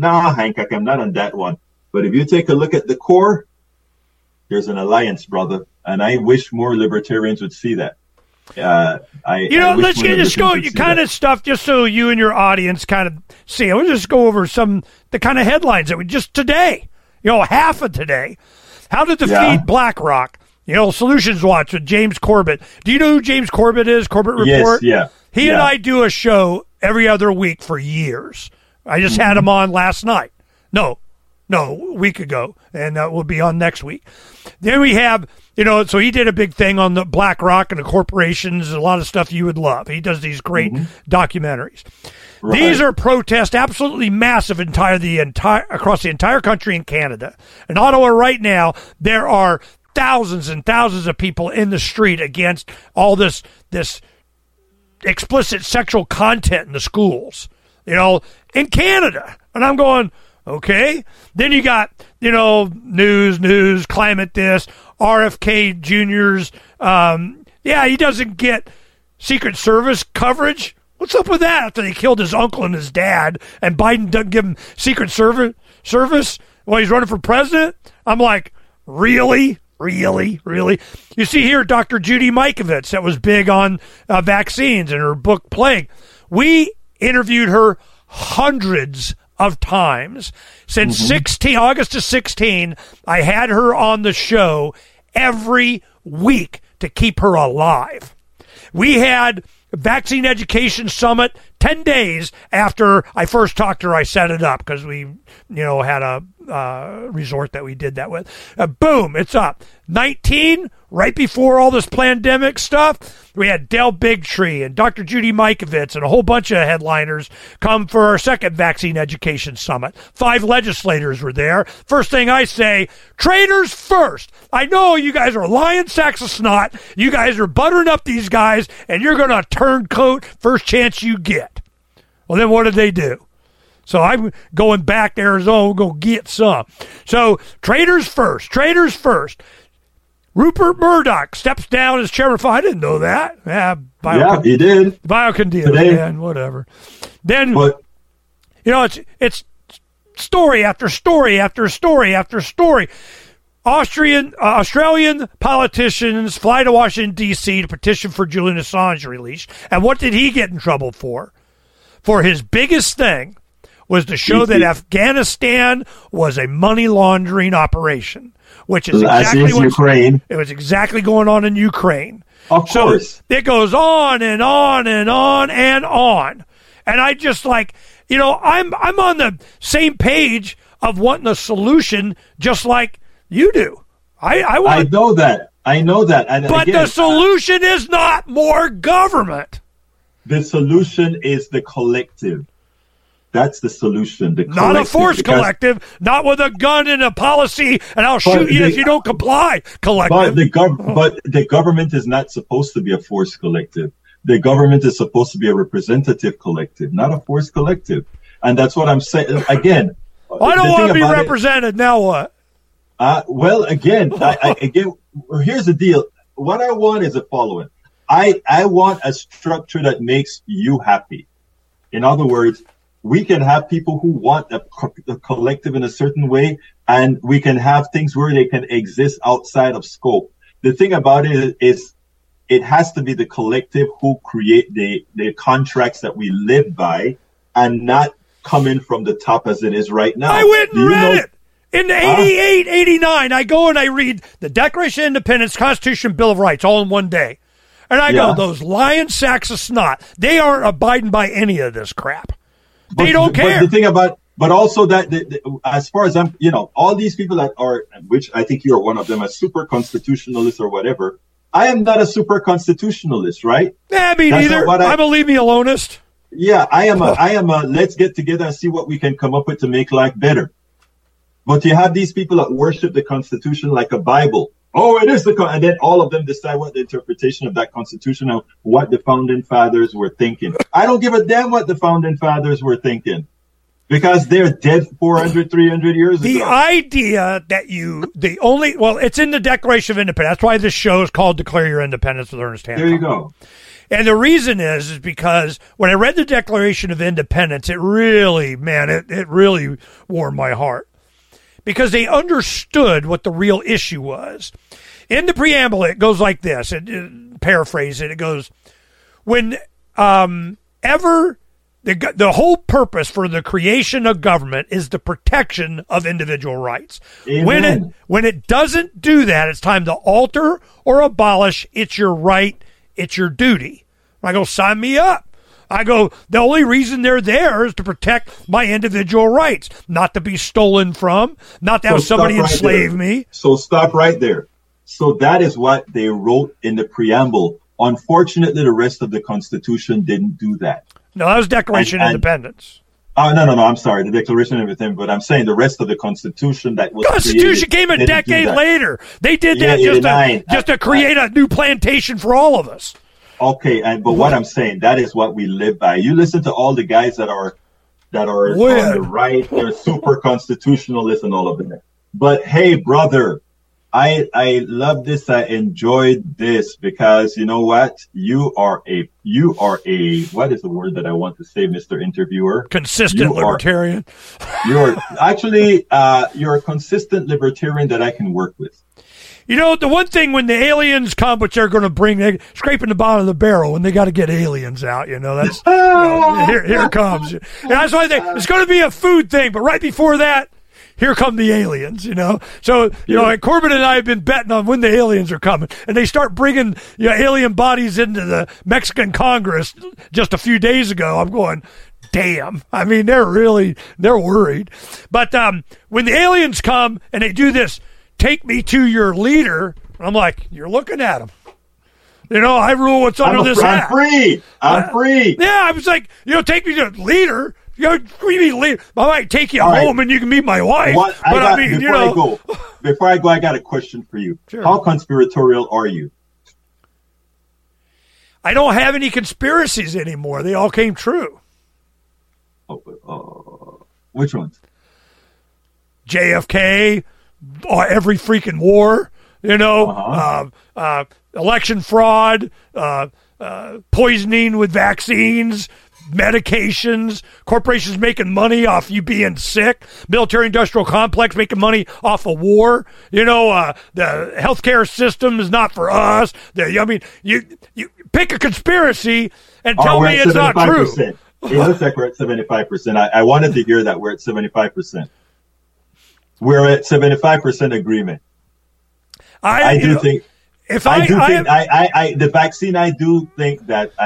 I am so sorry that got out of hand because I think the vaccines got out of hand. The vaccine was created by corporate folk, but scientists developed it. The corporate folks controlled it, but scientists developed it. And what is the word that I like to use? I think we have to be careful on that particular one.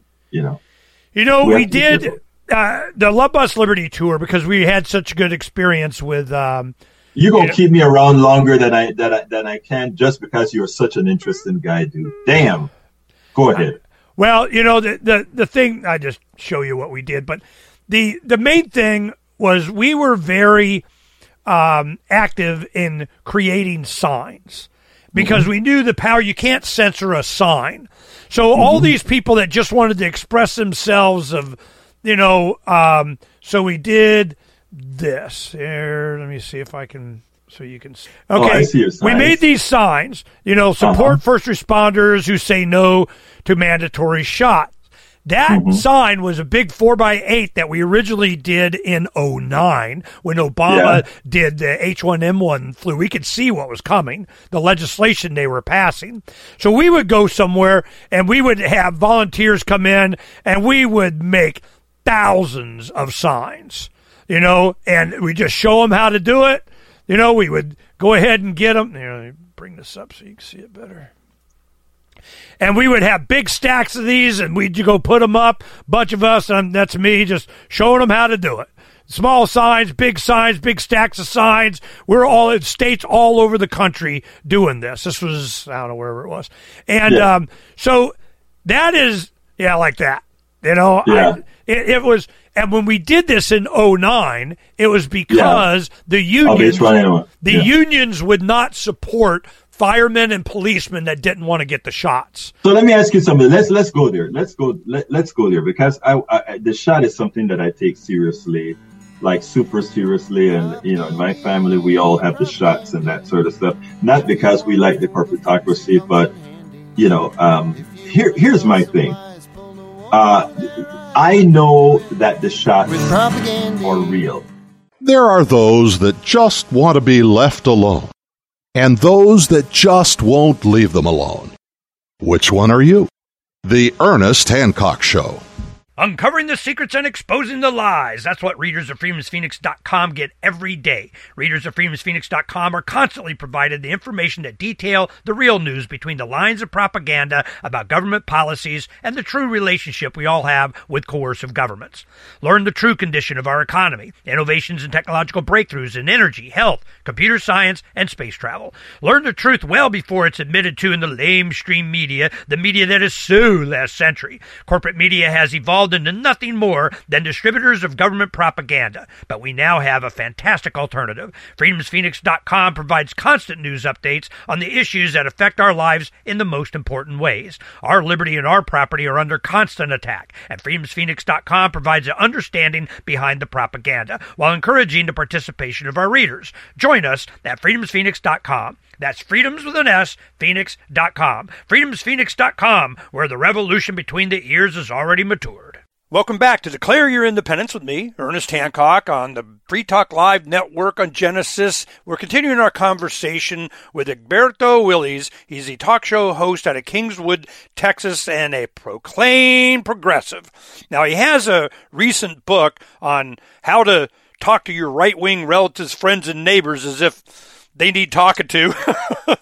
So it was an interesting conversation. I've had progressive conversations before with me as an anarchist, leave me aloneist, voluntarist, libertarian, and it always I get to the root of what's up. So just, you know, sit back this evening and enjoy the conversation. A lot of my audience, I didn't hit them hard enough. I didn't go after them enough. I just wanted to expose what his philosophy was and how, and then, you know, there might, you know, plant some seeds a little bit. And if there is a relationship, can we get them to come over? Because I've done this before. You bring people over, they write on Freedom's Phoenix, and then they have to read it, you know, and it plants a splinter in their mind. And then we might have them come on the Trump Report and give Frank a crack at them, you know. But we're going to have some fun. We learn a lot, and, you know, maybe not a new friend, but not a new enemy. And we're trying to, you know, go by the ethos of his book as, you know, how to talk, I guess. Here we go. So let me ask you something. Let's go there. Let's go there because I the shot is something that I take seriously, like super seriously. And you know, in my family, we all have the shots and that sort of stuff. Not because we like the corporatocracy, but you know, here's my thing. I know that the shots are real. You know, I have doctors in the family and all that kind of stuff, and I know that the shots are real. I don't, as far as being mandatory, I think for those people who don't want something foreign in their body, we have to create some sort of a protocol because, again, I have a wife with lupus, right? And I don't want, even with the shot, her immune system is not 100%. And I would be concerned of having a first responder that was potentially taking care of others who infected them, and then they infect my wife. So when we talk about freedom, that has to be included into the whole discussion as well. You know, I don't want to take your rights away not to have a vaccine if you don't want it, but then we have to have a way to control how I can stay away from you. And that's it. I don't think the argument needed to be what it was. I think we got it completely out of hand. And even with all these signs that you have there, right? Suppose we had those signs talking about freedom, not vaccines, but freedom in general. You follow what I mean? Yeah, for decades. That's what I do. And that's what I'm saying. I hated that we used vaccine as a prop for freedom. I didn't want vaccines used as a prop for freedom. We didn't need to do that, in my opinion. You know, I didn't think we needed to do that. I wanted us to work against the plutocracy. I wanted us to work against Moderna and what's the other ones again? The other one that made Pfizer, Bayer, Moderna. I wanted us to work against Moderna and Pfizer. AstraZeneca. I wanted us to work against them for making this. They were setting it up to be a cash cow, something that we developed in universities ourselves. They made bank on this. Fauci. And that's my point. That is my point. My point is the boogeyman wasn't the scientist who created Moderna, who created mRNA, which was around long before. mRNA isn't a new thing. None of this stuff is new. And, you know, I just think we got off field here. But, sir, I got to go ahead and get some blogs written. And you have to talk to me for another hour. You know, let me tell you, I know we're in 75% agreement, and I enjoy that. I hope you'll invite me again to your program. Whenever you think it appropriate and you got something, if I haven't called you for a while, please. Right. And I'll make sure you have access to be able to post whatever you want on Free State. I enjoy your spunk. I enjoy being, you know, I'm honored to be on your program. I think, you know, again, like I say, I don't completely agree with you, but as far as the things that we want for freedom, I think just know that when you come on again, if you got some great idea that's going to take some more legislation to somebody making me or prevent me from doing something, I'm probably not going to be a fan. No. Let me tell you what I'm going to want. I'm going to want you to design the legislation. That's what I'm going to want. The best government is none. But, yeah, you're going to say that, but, I mean, I'm going to need you to tell me something. You know, read the letters of Mark and Reprisal are on pirateswithoutborders.com. I will. Pirateswithoutborders.com. You go there. I have your website now. I'm going to put some articles in probably next week on your site. And I appreciate that you give me this opportunity to have a little chat with the one and only Love Bus. They are, or I should say, the captain of the Love Bus, right? No, I'm captain of the Precariat. What the hell is that? That's the pirate ship. That's the name of it. Okay. It came from Bilderberger. They were doing, we got to deal with the Precariat. And I'm like, the pro what? You know? Hey, wait a minute. Did I hear that are you streaming this or are we just taping this? This is streaming and taping. Oh, okay. Let me make sure that I didn't say anything that was, no, I think I'm good. Yeah, I think because I say whatever the hell I want to say. Yeah, I don't care. But this has been a great conversation. Thanks for spending time with me. I was really looking forward to it once I saw that what it was going to be about, because I've done this before, but it's, it's how to talk to your right-wing friends is the implication that, like, they need talking to, you know. No, but they do. They do. And I need to have what? And there's got to be a foundational agreement of something. And I think we got that when I put my hand on your shoulder and you say, you own your life. Well, that means that, you know, if I own mine, somebody's going to come, put a gun to my head, you got to give me money, or you have to do something, or you can't do something. Or I go, I thought I owned me, you know. Hey. All right. I just want to make sure we're on the same page here. We're on the same page, brother. Look, it's my pleasure, my brother. It's my pleasure. And you've got to bring that bus to Kingwood, Texas, and you can stay at my place. I go to Texas, you know, on a regular basis, but we're trying to get back to Arizona and stay there. You know, we've been traveling around so much. I promised my wife if she'd do this trip, you know, through the duration of this thing, that I'd build her a home in Arizona. So I'm pinky swearing on that one. Well, what happened, though, is now they want to bring it back. They're going to do COVID 2.0. Don't care. Don't care. Said my dad. Did you take the vaccine or not? Did you take the vaccine? No, hell no.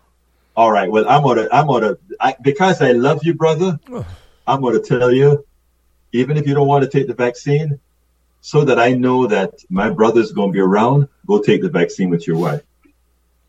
There's no shame in that. Go take the vaccine with your wife. Okay. I love you, brother. Take the vaccine with your wife. I'm looking for my health. I'm telling you, my children, my grandchildren, everyone that we know, we're very healthy. We haven't been sick for ever. And I get it. But here's the deal. It only has to happen to one. This gives you a better chance. Look, there's a lot of crap that goes on with it. Listen to me. There's a lot of crap, but take it from the engineer, okay? And from the engineer whose wife is whose sister is a doctor, take it. Both of us are 62 years old. We ain't getting any younger. I could show you our vaccine education. I can go on and on and on, but my audience gets it. You know, we're good. But we're good. I appreciate you having a concern for my health, but I'm good. All right. Okay. All right. Peace, happiness, health to you, brother. Thank you, brother. It was a pleasure. Bye-bye. Bye-bye.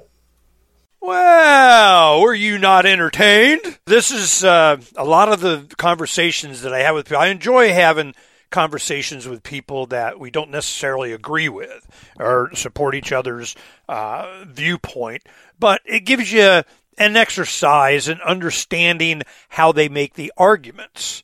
You know, how you can inject some knowledge to their audience. When someone is influenced to share their perspective or be a tool for sharing somebody else's perspective, oftentimes it's propaganda, and definitely oftentimes if your livelihood is based on you expressing a certain opinion, well, guess what opinion you're expressing?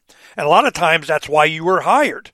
I've seen this many times in politics, in talk radio, radio stations, television, newspaper reporters, whatever. They don't, you know, a lot of people think that reporters, they get in and they get corrupted. That has not been my experience. When you have reporters that you work with for decades and then they retire, or they have some retirement dinners, or they do some expose on them or something then you start finding out how they got their job to begin with. And oftentimes it's very similar to this. Now it would be they have blogs or something like that. What they would pull them from was university newspapers. The ones that were the most progressive, the ones that were the most liberal, the ones that wanted another government agency created, another government action, another government law. Those are the ones that, we like what you had to say. You know, you did the press of the University of fill in the blank. And they would pull them in, and then they didn't have to convince them. They just gave them a platform by which to advocate what they were taught. So when you have, I went to Arizona State University in the fall of 1980, graduated 79, stayed out a year, worked, saved money, went to college, paid for it myself. It was of value to me. And I was disillusioned immediately because I could see what was going on. It was more indoctrination, even worse than in high school. And what had happened, you had the liberals and the hippies of the whatever and the anti-war movement and stuff of the 60s and civil rights and everything in the 70s. They infiltrated, if they weren't already before, with whatever ism that was doing so. They got in control of the professors. The professors created, with incentives, you get good grades. I had this happen to me. You write an article advocating for liberty-oriented stuff. Before I even understood, politics or heard the word libertarian, I was like, well, of course you would advocate for individual rights. That does produce the most good for society. No, it's the most benefit to the most people according to how we say. And if you take that position for a rights support thing as the best advocacy for a functioning society, and you get a D. So these professors that would have these young minds available to them would create the next generation of teachers, of professors. And you could see it infiltrate, throughout society. I'm sure it started long before I experienced it, but since I went to college and started experiencing this, and I only went to college for a couple semesters, I was like, I'm not paying for this. I'm done. I'll go into business, which is what happened. But what happens is, you have all of this influence over young minds. Then they go home and mom and dad like, what the heck just happened?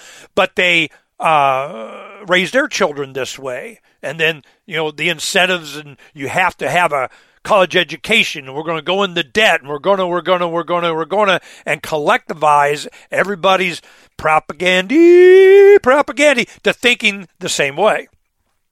That's incentivized. If you want to see the future of a society, it's really easy. What is rewarded and what is punished? If innovation and ingenuity and assertiveness and, competence and confidence and, Yankee know-how, whatever, if that is punished with a progressive income tax, you got to get a permit. You're not doing it right. You didn't serve the common good according to them enough, or whatever. So you can't, or you're not allowed, or you don't get, special dispensation from the king kind of thing. Well, then of course that goes down. If you reward and subsidize dependency and disability, and I need, what are you going to get? You're going to get more of that. So that's exactly what's happened. And as over my life, I can see it. So it was very important to me. We pulled our children out of government schools when my oldest was in third grade. I could see where this was going. I'm like, no. And we're poor. We were push starting our cars, and the only air conditioning, we had was maybe in the car. We had evaporative cooling in our home. We lived very modestly. We put a lot into our activism. They didn't have anything to take from us. Donna has been great. Our kids have been great. But we did spend all of our extra money on their education. When starting junior high, they went to private school, and it was a struggle. We were the poor kids, but we were respected. We were activists. People did. Our kids were great. They were heavily involved in sports and extracurricular activities, and were well respected in it. So I didn't have a problem, and that meant that we got a lot of help too. People would take us on vacations, take our kids. We were rewarded for our philosophy. So you get more of it because we could do it, but we didn't sacrifice our children. And when we finally scraped enough and had a partner and started our pizza restaurant and so on, that was the best thing ever happened to our children, to learn a work ethic. Time to lean, time to clean. It was every order is a rush. They got great ethics and a work environment, how to get along with people, how to manage, how to be productive, how to time management for yourself. So this is the kind of thing that we know that works. Advocating for a philosophy that supports and subsidizes disability, dependence, sitting on your butt and getting a check. At the end of our conversation, Egberto Willies wanted to talk about reparations. Come on and we'll do reparations. I've had this conversation before. It was a Professor Wilmer J. Leon III, PhD. Now, he is a professor in Washington, D.C. It's a black college called Howard. And it got, the bottom line after, 3 shows I've done with him, and, we had a good conversation like we had with Egberto, and I let him express himself. I was all right, here's the rope, man, knock yourself out. But it got down to, they came up with a number. I don't know, somehow so many slaves or so many years of the minimum wage of, and it created so many billions of dollars, and it came down to who gets it. Well, you know, if you check off the box on the census African-American, even though I know African-Americans that are white that, you know, moved here from South Africa. I'm not sure how that works. But the if you checked off the box African-American, you're eligible. For what? For this block of money. And I did the math, and I'm going, that's like $60 a person. Is that it? Are we done then? You do the reparations, and everybody gets, you know, all people that check black on their census, they get $60, and we're good. I don't have to hear about it anymore. And you go, well, no. Now it's got to come to us, and we got to dispense it. We got to, you know, decide the program, the educational opportunities, the business, you know, whatever. So it's a collective thing. You take it from, you know, everybody and give it to you, and then you're going to, right, okay, I get it. So this is the kinds of conversations I like having, but sometimes it'll take hours, you know, of conversation to get them to say it. You know, I just want them to say it. So when they say it and they advocate for that, you know, now we know. Well, that's what I'm trying to do in these conversations. That can take a while.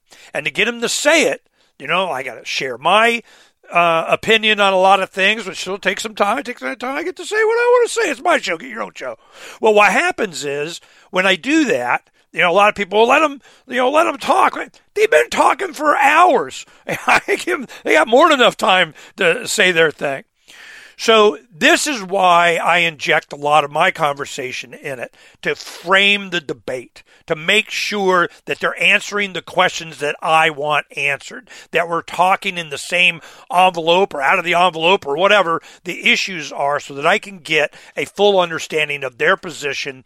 But almost as importantly, or maybe even more to me, is that their audience, the people listening to the live stream, listening to this show, that they forward on, they think they did well, I was nice to them and so on, they'll send it out.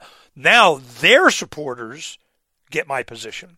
Their supporters understand where we're coming from. Now, does that just make them hone their argument more? Oftentimes.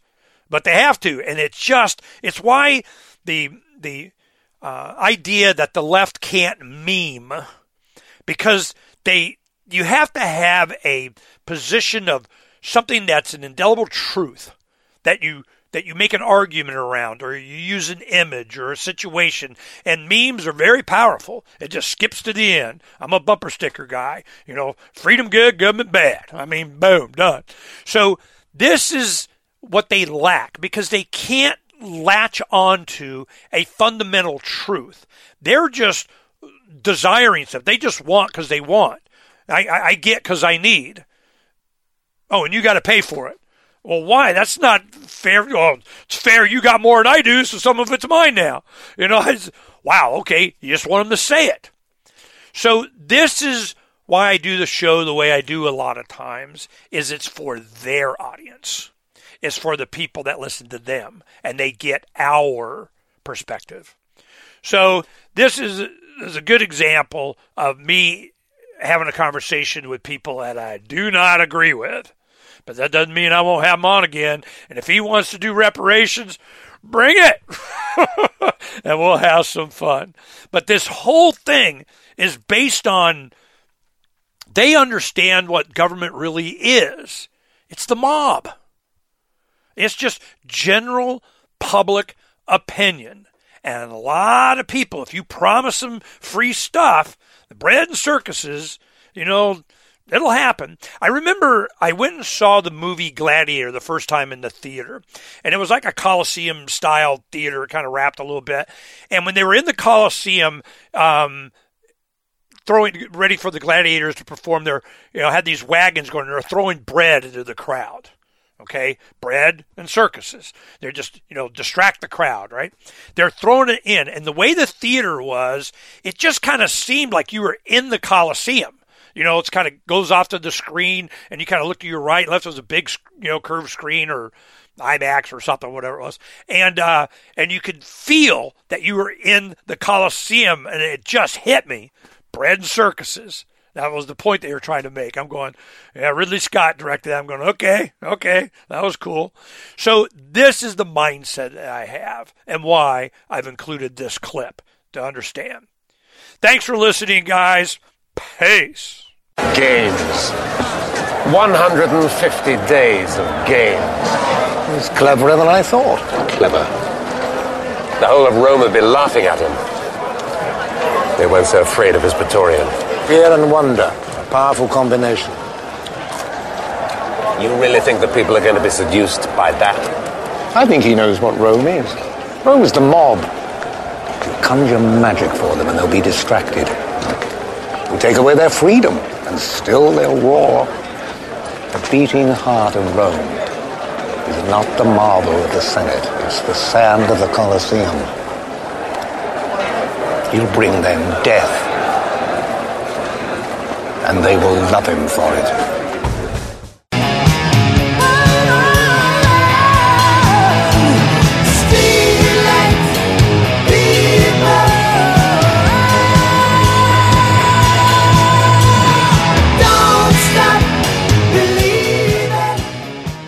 This is Mark Edge with Free Talk Live. Mark Warden with PorcupineRealEstate.com is one of the best real estate agents I've ever worked with. I've been through about 24 real estate transactions in my life, and I feel like I know what I'm doing, but there's always the things that you don't know that you don't know. Mark Warden with PorcupineRealEstate.com found a problem with the house that I was buying that ultimately saved me $65,000. He's a consummate professional, holds his people to his own high standards, and I would unequivocally recommend him for any real estate purchase in New Hampshire. Don't sell yourself short. Contact PorcupineRealEstate.com.